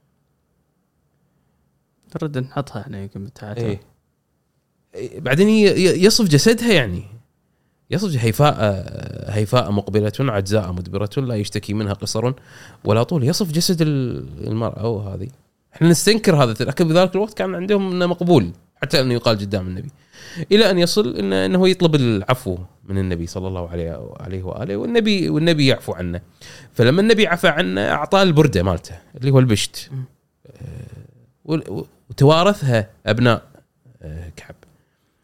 بس صدق أنا أنا قريت معلومة ما أدري ما أدري إذا تدري عنها بصراحة إن لليوم لا هذه أتوقع. إنها هي موجودة عند الخلفاء العثمانيين. إيه انه لا، ما موجوده. بتركيا مدري شنو. ما أتوقع. هذه أقرب إلى البروباغندا من إلى الواقع. يعني هي قطعة خام تبي تقعد ألف سنة ما ما بيصير فيها شيء. يعني هو شوف ال- القصة تقول إن بعد ما أخذها كعب آه، ظلت عند أبنائه إلى أن اشتراها منهم معاوية. بن أبي سفيان. و- وبعد سقوط الخلافة الأموية انتقلت إلى العباسيين. آه، وظلت مع العباسيين إلى آه، وكان الخليفة العباسي يرتديها في المناسبات الرسمية في التنصيب يقال وفي الأعياد إلى أن آه، صارت ال- آه، إلى سقوط الدولة العباسية في أيام المستعصم العباسي الغزو المغولي وفقدت. وفقدت ال- البردة. ف بس يعني هم بعدين يقولون هي انتقلت إلى العثمانيين وكذا أنا أستبعد ذلك بشدة. لأن الخلافة العباسية لما سقطت في بغداد ما انتهت في بغداد استمرت بعدين المماليك قاموا خليفة عباس في مصر. الخليفة العباسي اللي في مصر أسقط آه، السلطان العثماني. فيقال إن في هذه المرحلة انتقلت من ال- الخلافة العباسية التي قامت في مصر إلى السلطان العثماني.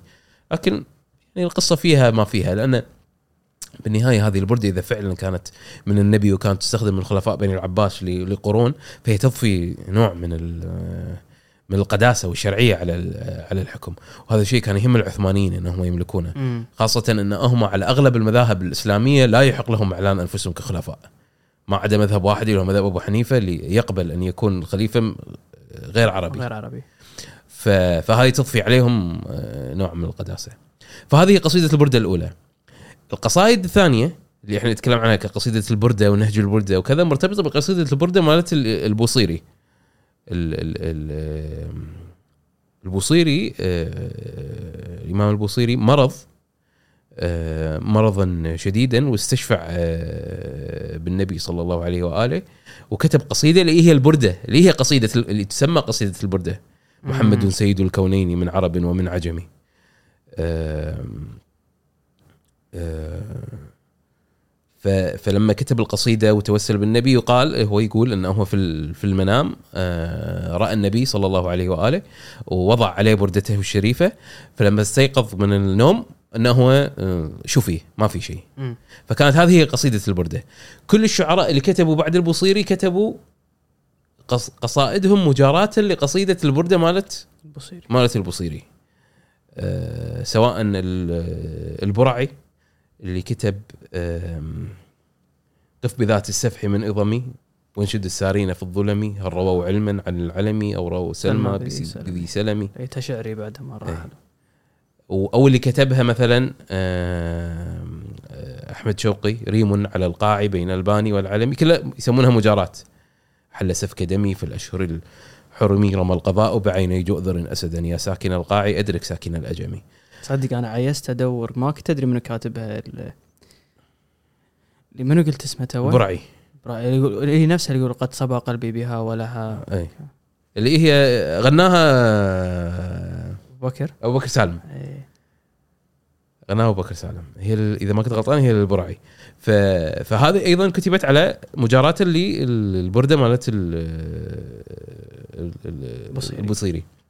فهذه هي البردة اللي تستخدم حاليا اللي يبنى عليها وي... وي... وي... وي... ويكتب الشعر مجاراة لها هي بردة البوصيري وليست بردة آه، كعب مم. آه هذه قصتها غير وهذه قصتها غير لكن هذه هي البردة وما, وما يليها هو آه هو نهج البردة. في خاصية ثانية طلعت في العصر الأموي غير ال- المدح إيه، في في ال- في الخلفاء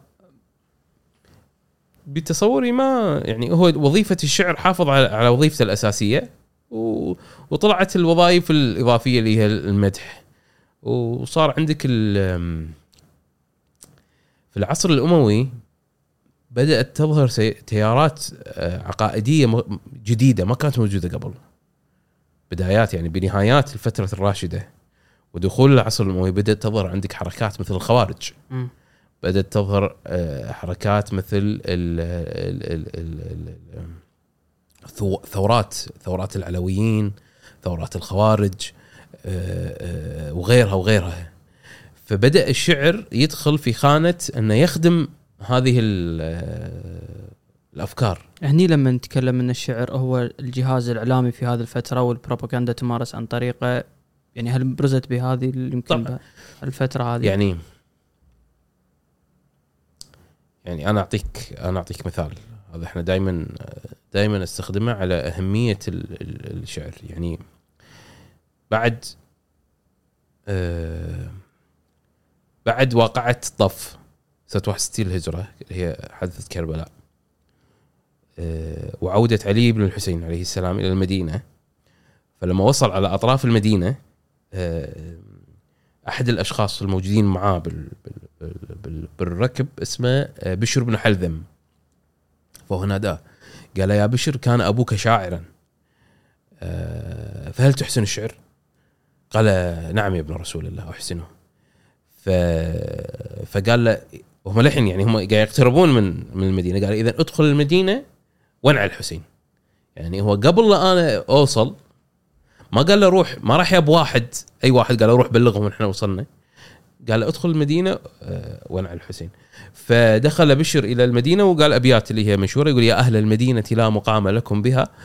قتل الحسين فأجمعي مدراره. الجسم منه بكربلاء مضرج والرأس منه على القناة آه، يدار.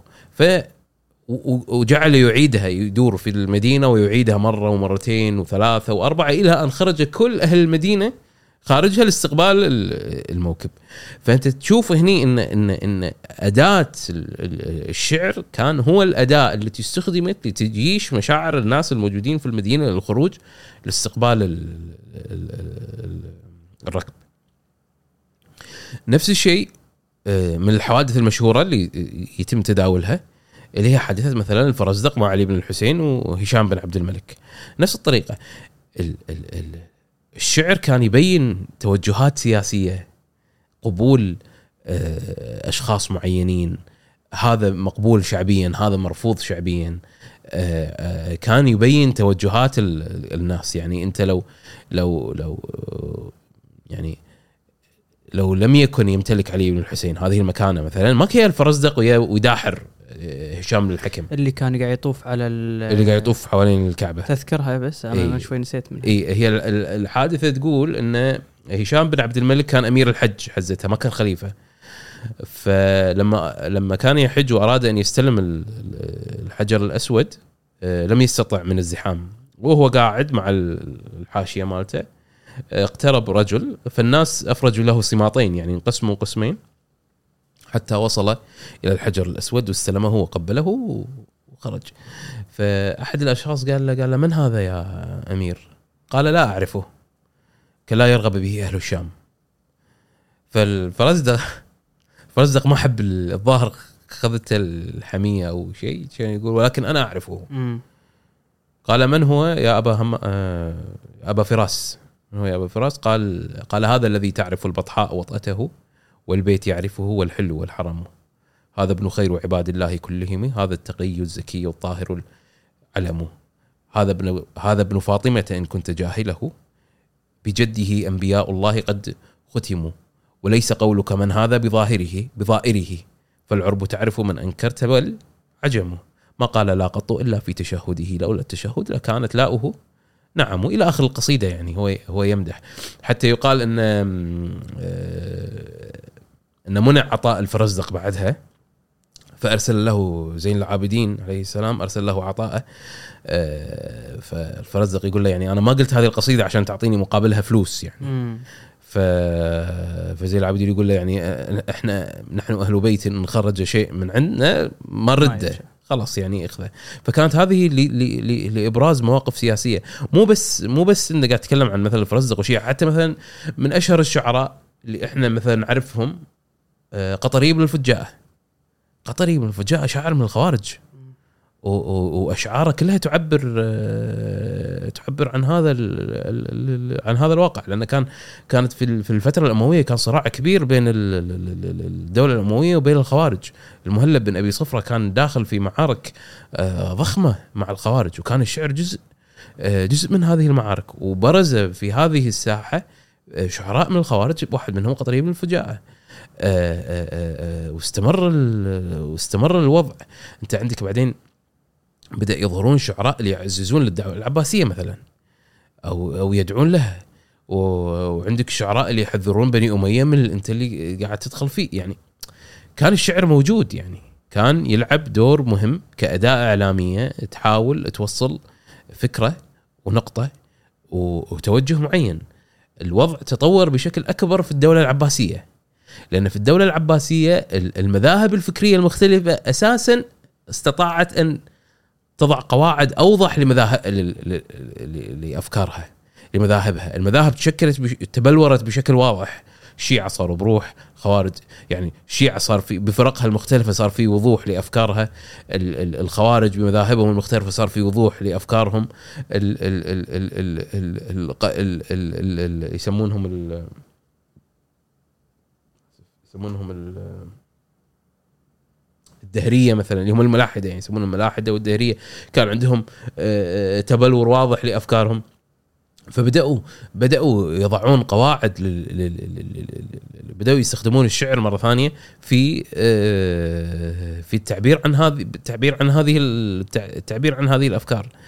آه، يعني يروى مثلا إن كان دائما يصير حوارات بين أبي العلاء البعري وبين الشريف الرضي آه، في مسائل دينية. فدائما المعري دائما يتحرش بالشريف الرضي بطريقة شعرية يقول له يد ب 500 عزجد اوديت اتقطع في ربع دينار آم، يقصد أن دية اليد. كبيرة مقارنة بنصاب السرقة اللي هو نصا- نصاب قطع اليد. يد ب 500 عسجد وديت تقطع في ربع دينار فيرد عليه آه، الشريف الرضي يقول له عز الأمانة أغلاها وذل الخيانة أرخصها فافهم حكمة الباري. يعني فكانت تصير في مثل هذه هذا هذا على نطاق نطاق بسيط لكن هو الن- النطاق كان أكبر الصراع الموجود حتى عفوا. الصراع بين المذاهب يعني هل هذا نقل مسجل يعني ولا هم هم من الأشياء اللي إي يعني مثلا عندك آه علي بن الجهم من شعراء أصحاب ال- الميل العباسيين آه فكان عنده بيت مشهور يقول آم، بنونا بنو أبناؤنا يعني كان يعرض بالعلويين لأن العلويين ينتسبون إلى النبي من جهة الأم. مم.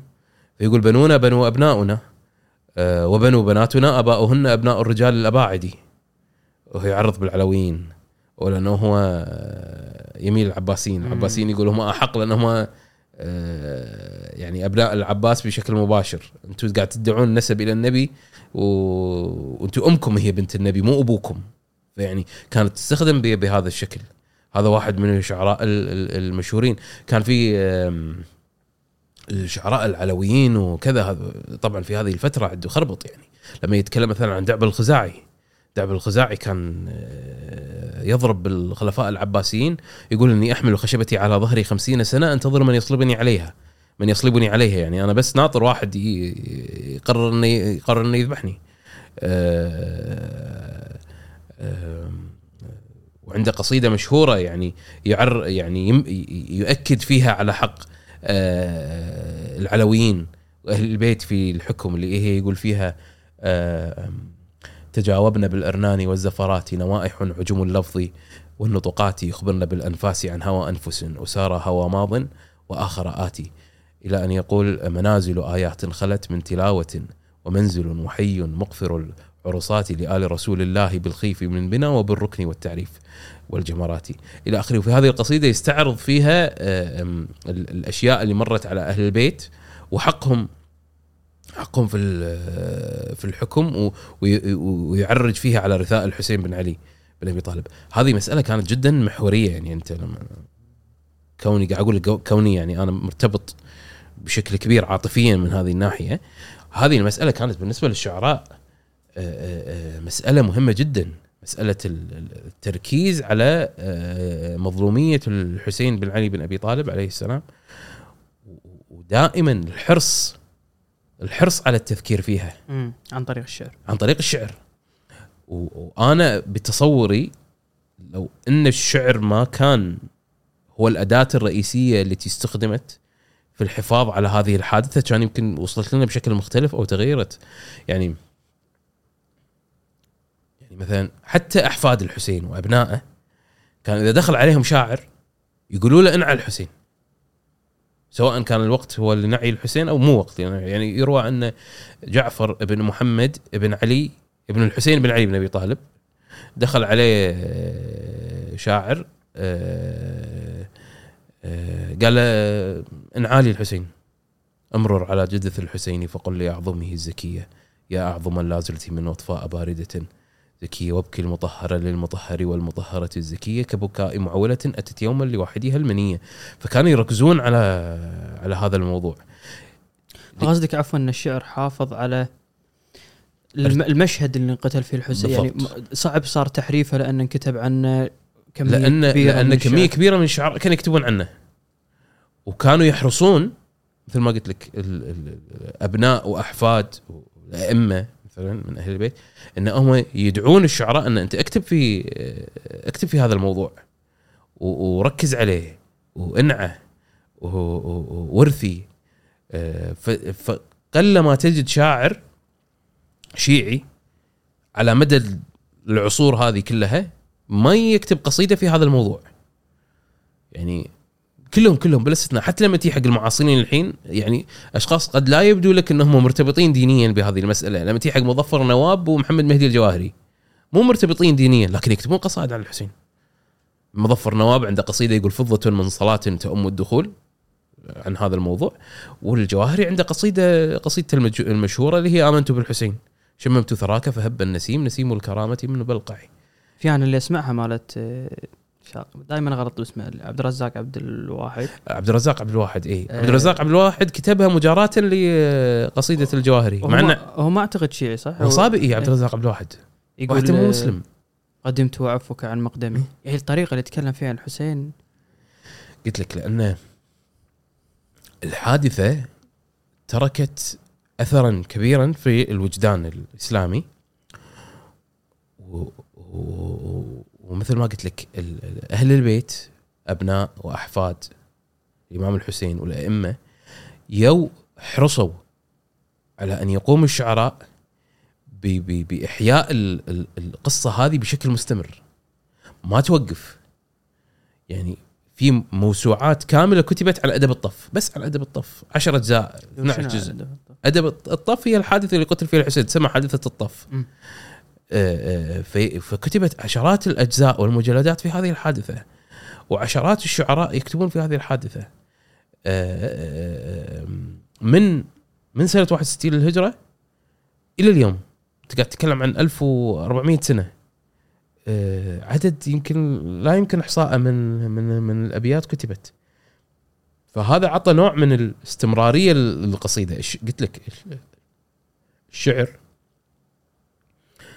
إذا كتب وعرض بطريقة تربطه بالحادثة بشكل يجعل الحادثة تقع أمام المتلقي وأمام المشاهد أمام ال- ال- ال- المستمع راح تحافظ على هذه ال- ال- القصيدة إلى الأبد. راح يحافظ على ارتباطه بهذا المشهد. يعني لفترة طويلة. هذا المشهد راح يظل راسخ في أذهان الناس لفترة لفترة طويلة. ف... ف... ف... ف...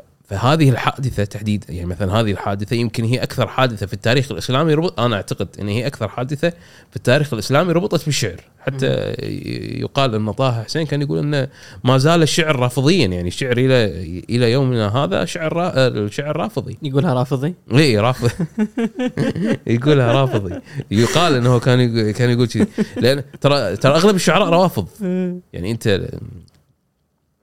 يعني مثلا أبو تمام شيعي. آه، المتنبي يرمى بالتشيع. الكوميت شيعي. دعب الخزاعي شيعي. آه، منو بعد؟ آه، يعني عندك عدد آه، تعتقد في إبن؟ هان الأندلسي. إسماعيلي بس مو مو 12 طبعا على اختلاف مذاهبهم لكنهم هم يميلون إلى التشيع. بس في في علاقة يعني اللي صنعت ان إنه يكون عندنا هذا العدد من آه، الشعراء اللي ينتمون ل أو يميلون للمذهب الشيعي. مو بس المذهب الشيعي لكل المذاهب التي كانت تحتاج إلى دفاع. واللي كانت تحتاج إلى تسويق واللي كانت تحتاج إلى إلى إلى لكن لكن لكن لأن المذاهب الثانية يعني مثلا أنا أتوقع الخوارج عندهم عدد هم كبير من الشعراء. ولكن لم ينقل الشعر مو لم ينقل- لأن المذهب نفسه انتهى. مم. ما عاد يمتلك هذه القوة عشان الناس يجون يحافظون على شعرائهم.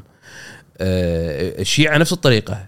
لأن هم بالنسبة لهم هذا هذا هذا آه، قاعد يحفظ ال- ال- المعتقد مالهم قاعد قاعد يحميه وقاعد قاعد ينشره بشكل بشكل أكبر. آه، آه، لذلك ولأن المذهب ما زال موجود فالناس تسوق لشعرائهم.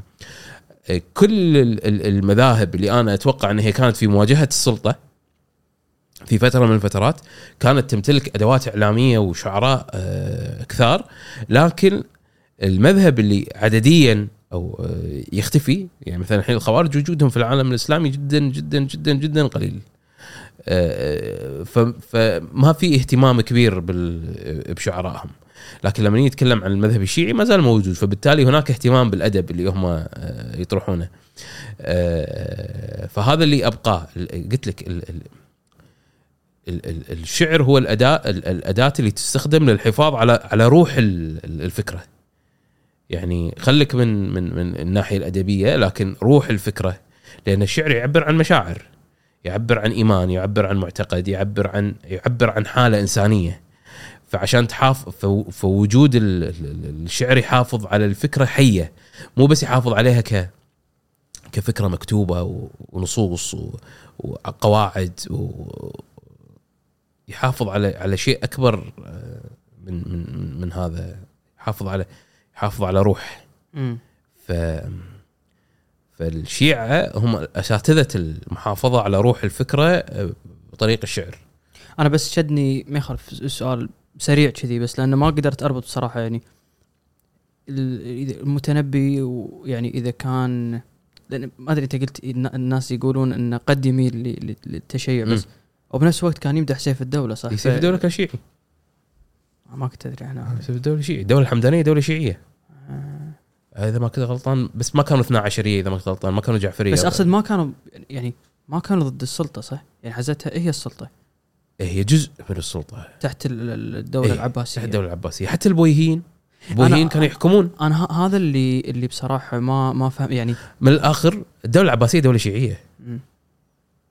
الدولة العباسية دولة شيعية لكن مو دولة شيعية 12 الدولة العباسية دولة شيعية قامت على المذهب الكيساني. وهو مذهب منقرض. المذهب الكيساني كان يرى بأن الإمامة تنتقل بعد الحسن والحسين إلى محمد بن الحنفية أخوهم من من أبوهم. مم. آه، انتقلت الخلافه انتقلت الإمامة من محمد بن الحنفية إلى أبنائه إلى أن وصلت إلى أحد ابنائه أبو هاشم بن محمد بن الحنفية. ما كان عنده عقب يعني ما كان عنده أبناء. فهو نقل الإمامة إلى إبراهيم الإمام ال- العباسي.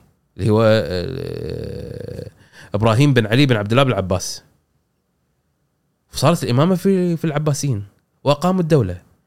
فهي دولة شيعية لكنها مو دولة شيعية. يعني ما اقصد إنها دولة شيعية 12 جعفرية. هي دولة من قامت على مذهب من مذاهب الشيعة. مم. هذا المذهب انتشر بين منو؟ نشروه بين منو بشكل كبير؟ نشروه بين الفرس. الدولة الدولة ال- ال- ال- ال- ال- الدولة العباسية قامها الفرس. وهني كان عفوا أول تقارب أو امتزاج بين بين الفرس و إي لأن. الأمويين كانوا شوية قصدي في اعتزاز بالعروبة في. اعتزاز بالعروبة العباسيين قاموا على الموالي يسمونهم هم اللي هم ال- ال- ال- العرقية العرقية غير العربية كانوا يسمونهم الموالي فالعباسيين قاموا على الموالي فوزرائهم ومستشارينهم وحتى حكام المناطق كانوا ينتمون إلى ال- ال- العرقية ال- الفارسية وغيرها وأثر عفوا. يعني الثقافة الفارسية أثرت على الشعر العكس. أصبحوا الفرس يدرسون اللغة العربية وهم يعني أنت الحين لما تتكلم عن حماد الراويه يوم تتكلم ساعه حماد الراويه وخلف الأحمر مو عرب. فرس. حماد ديلمي إيه فارسي. وخلف الأحمر من فرغانة إذا ما كنت غلطان هي منطقة الحين صوب أفغانستان أو أوزبكستان شيء كذي يعني. فهو مو عربي. سيبويه مو عربي. أي. وضع القواعد صح. سيبويه مو عربي. و- وهذه نقطة مهمة. إحنا ننطق اسمه سيبويه هو المفروض نقول سيبوية. سيبويا إي بالفارسية ماكو حتى ذاك اليوم طالع محاضرة حق دكتور حسين نصر يتكلم عن هذا الموضوع يقول هي هي- هو عامة ننطقها سيبويه لكن هو النطق الفارسي الصحيح سيبوية مو مو سيبوية فهو مو عربي. واللي وضع والفراء وثعلب وغيرهم وغيرهم ما كانوا ما كانوا عرب كانوا من الموالي. هم تأثروا بال باللغة العربية وتعلموها لأن كان كان ال- الواقع يتحتم على الإنسان إنه يتعلمها في ذلك الوقت إنه يتعمق فيها وإنه هو إنه هو يدرسها. لأن السلطة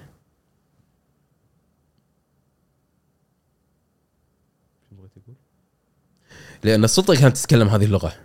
وكانت هي اللغة الأساسية لها. السلطة الخلفاء ال- ال- حتى الوزراء كانت هذه اللغة الأساسية بالنسبة لهم هذه هي لغتهم الرئيسية. لذلك كان يجب على الأشخاص مؤسسه الحكم كانت هذه لغتها.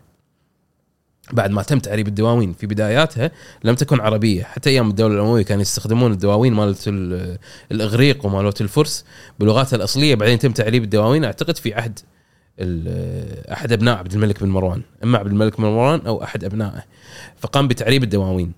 ف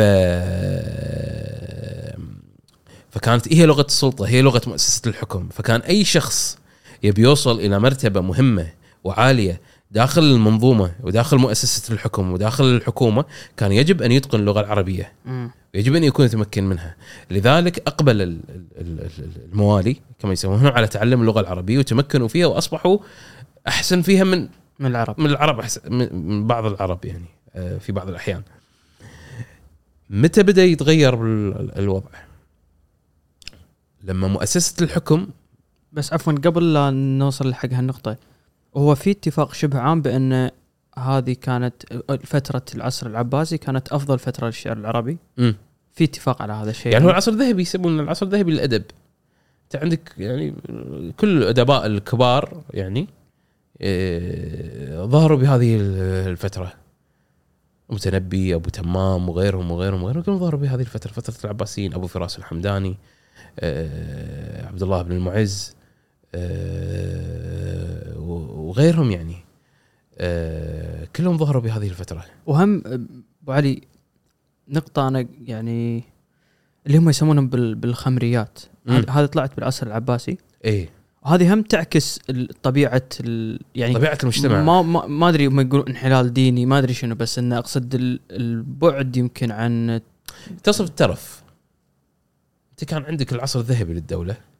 هو العصر العباسي. إي وكان عندك مستويات الترف عالية. ترى إحنا نتكلم عن الخمريات. إحنا هذه هم نقطة مهمة. لما يجي أبو نواس يتكلم ويصف مجلس مجون أو غيره ترى هذا يصف 1% من الناس. ما ما, ما يمكن نتعمى إيه على يعني المجتمع ما, ما يمكن. تعميمه على المجتمع كله. إحنا قاعد يوصلنا واقع الاجتماعي لطبقة جدا عالية. هو كان يعايشها وكان ينادمها وكان يقعد معاها. ف فهو مو بالضرورة يدل على وجود انحلال. هو يعكس جانب لكن لأن إحنا بس هذا الجانب اللي إحنا نشوفه فنعتقد إنه هو هذا هو الجانب السائد. وهو مو بالضرورة أن يكون الجانب السائد. لكن أنت هني وصلت إلى ال- ال- الدولة وصلت إلى أعلى مرتبة ممكن أن تصل اللي هي ال- البيك مالها ال- القمة مالتها. من ناحية عسكرية من ناحية اقتصادية من ناحية أدبية من ناحية علمية وصلت إلى القمة. فبالتالي يبدأ ينعكس على أفر... على على على نخبتها تبدا تب... تبدأ تنعكس آه، علامات ال... ال- الترف. وجزء من علامات الترف تنعكس عليهم اللي هي مثلا ال- ال- ال- الخمريات وغيرها. لكن هذا مو بالضرورة يعني إن هذا ينعكس على كل ال... آه، على كل ال... آه، المجتمع. ف... فلأن هذا العصر العباسي يمثل هذا الجانب من ال... ال- ال- الدولة ال- الشعر فيها وصل إلى ال- ال- ال- القمة اللي هي المفروض يصل فيها. ال- المدارس الفكرية وصلت إلى مرحلة متقدمة من النضج ال- مثل ما قلت لك الاقتصاد وصل إلى مرحلة متقدمة. مساحة ال- القوة العسكرية وصلت إلى مرحلة متقدمة. كل هذه العوامل تؤدي إلى أن أنت تصل إلى مرحلة متقدمة أيضا من من من من من الشعر ومن الأدب ومن من ما شابه. فكان هذا هو العصر هو هو ال peak هو ال- ال- ال- القمة مالت ال- ال- الأدب العربي. وبعدين بدينا دشينا في آه، مرحلة ال- مرحلة الانحدار. هو هو تسمى صح الانحدار يعني الانحدار اسمها الانحدار. okay. اللي هي ما بعد ال- العصر العباسي. الدولة تفككت. أصبح اللي يحكم الدولة مو عرب. أنت أصبح عندك الطاهريين فرس عندهم دولة. صفاريين فرس عندهم دولة شبه مست... يعني هي مو مستقلة لكن هي تحكم تحت اسم الخليفة لكن هي مستقلة يعني. السمانيين عندهم دولة. البويهيين يو فرس من ديلم أسسوا سلطنة يحكمون تحت الخليفة. ما كانوا آه، عرب. دخول الأتراك على ال- الترك عفوا مو الأتراك. الترك على على على الخارطة السياسية سرع العملية لأن الترك لما وصلوا إلى الحكم ال- ال- ال- ال- الفرس الاغريق وغيرهم شعوب عندها حضارات مدنيه الترك لا الترك شعوب رحل يعني فكانوا شوية قساة من هذه الناحيه آه، مو مو ما عندهم هذا ال- ال- ال- ال- الاطلاع الثقافي ال- الكبير فبدأوا هم يحكمون الدولة هم اصبحوا هم ال ال الراس الدولة النفوذ الرئيسي فيها آه، فاصبحوا م... فالاهتمام باللغة العربية يصير لما ومثل ما قلت لك اللغة العربية وصلت إلى. إلى القمة مالتها. فبالتالي ما كان في شيء جديد يطلع الناس تقوله. ما كان في شعراء يروحون يمدحون الخليفة بمعاني جديدة. ما كان واحد يوقف قدام ما راح آه، الخليفة. اي ما كان واحد يوقف قدام بغل آه، واحد يسمونه مثلا بغل كبير تركي أو قدام ملك شاه سلجوقي أو هذا يقول له أنت شمس والنجوم وكواكب. والملوك كواكب وان طلعت لم يبدو ما ماكو هذا ما يتقبله. هذا شخصيته ما تتقبل ما يتقبل هذا المدح. يشوفه إهانة بالنسبة له. شنو تقول لي أنت؟ فدخلنا في مرحلة جديدة من من علاقة الناس بالشعر. هني بدأت تطلع القصص اللي أنت مثلا ساعه أنت استشهدت فيها مثلا قصص ألف ليلة وليلة على على قصص آه، عنتره على مغازي الإمام علي بن أبي طالب. حتى في مغازي أسطورية شي نفس هذه حق الإمام علي بن أبي طالب آه، مغازي النبي آه، بدأت تطلع هذا النوع من القصص هذا النوع من الأدب بدأ يطلع لأن صار الأدب ما قام يوجه إلى ال- إلى النخبة صار الأدب يوجه إلى العامة. زين فتغير فتغير الفن الأدبي ال- ال- ال- ال- اللي يتم استخدامه تغير. أصبح من ما كان يكتب بأسلوب موجه إلى النخبة أصبح أسلوب يوجه حق العام العامة فتغير المستوى ماله. أصبح يركز على التلاعب اللفظي أصبح يركز على الحركات والقفشات يعني مثلا يقول يقول لك والله سر فلا كب فلا كب بك الفرس وتقدر تقراها من من يمين لليسار من اليسار لليمين تقراها نفس الشيء. فهذه اجزاء تجذب تجذب الناس. ولا يعني حتى الهجاء صح؟ أنا قاعد أقولها عدل. امم أن تهجو الملك ما عاد له قيمة لأنه ما يفهمك صح؟ الهجاء ممكن شوية الملك ما يتقبل حتى لو يلا بال- باللغة العربية لكن قلت لك لأنه بسبب ال- ال- ال- ال- انه بشكل عام ال- ال- المجتمع تغير فالواقع الأدبي تغير. الواقع الأدبي دائما يتكيف مع المجتمع كما كما هو آه، كما هو موجود يعني. خاصة أن الأدب في ذلك الوقت حتى الحين صنعه. يعني هو بالنهاية صنعه. الأديب اللي كان يكتب في ذلك الوقت أو الشاعر كانت هذه آه، هذه معيشته. فأنت لما تكون معيشتك البضاعة اللي عندك مو مقبولة فأنت تبحث عن بضاعة جديدة تبيعها الناس يتقبلونها. لأن يعني مثلا لما حق ال- ال- ال- الجاهليين شاعر يكون فارس. والجاهلين كانت حياتهم إنه حروب وكذا وسلب. كان هذا الشاعر يقول الشعر وهذه حياته يعني ما فرق معه. بس لما انتقلنا إلى المرحله المدنية الشاعر وظيفته شاعر. فلما أنت الشعر اللي تقوله ما ما له قبول ما له جمهور أنت مو ناجح في وظيفتك ما راح تحقق مردود مادي. بس عيل أبو علي ما قصرت. مشكور حبيبي. مشكور على وقتك. جزاك. الله خير وما. قصرت. عساك على القوة. حبيبي مشكورين يعطيكم العافية وما قصرتوا. سامحونا على الإزعاج وايد. سولفنا لا لا بالعكس. انت شوف من من أكثر الناس اللي حسيت إنه فاهم البودكاست لأنه وايد المفروض الموضوع يكون وايد عفوي. إي. فحسيت اليوم أنا أنا ارتحت معك. زين انت الحمد لله فهمت انه الموضوع عفوي الحمد تمام؟ الحمد لله. جزاك الله خير. حبيبي مشكور. ما حبيبي قصرت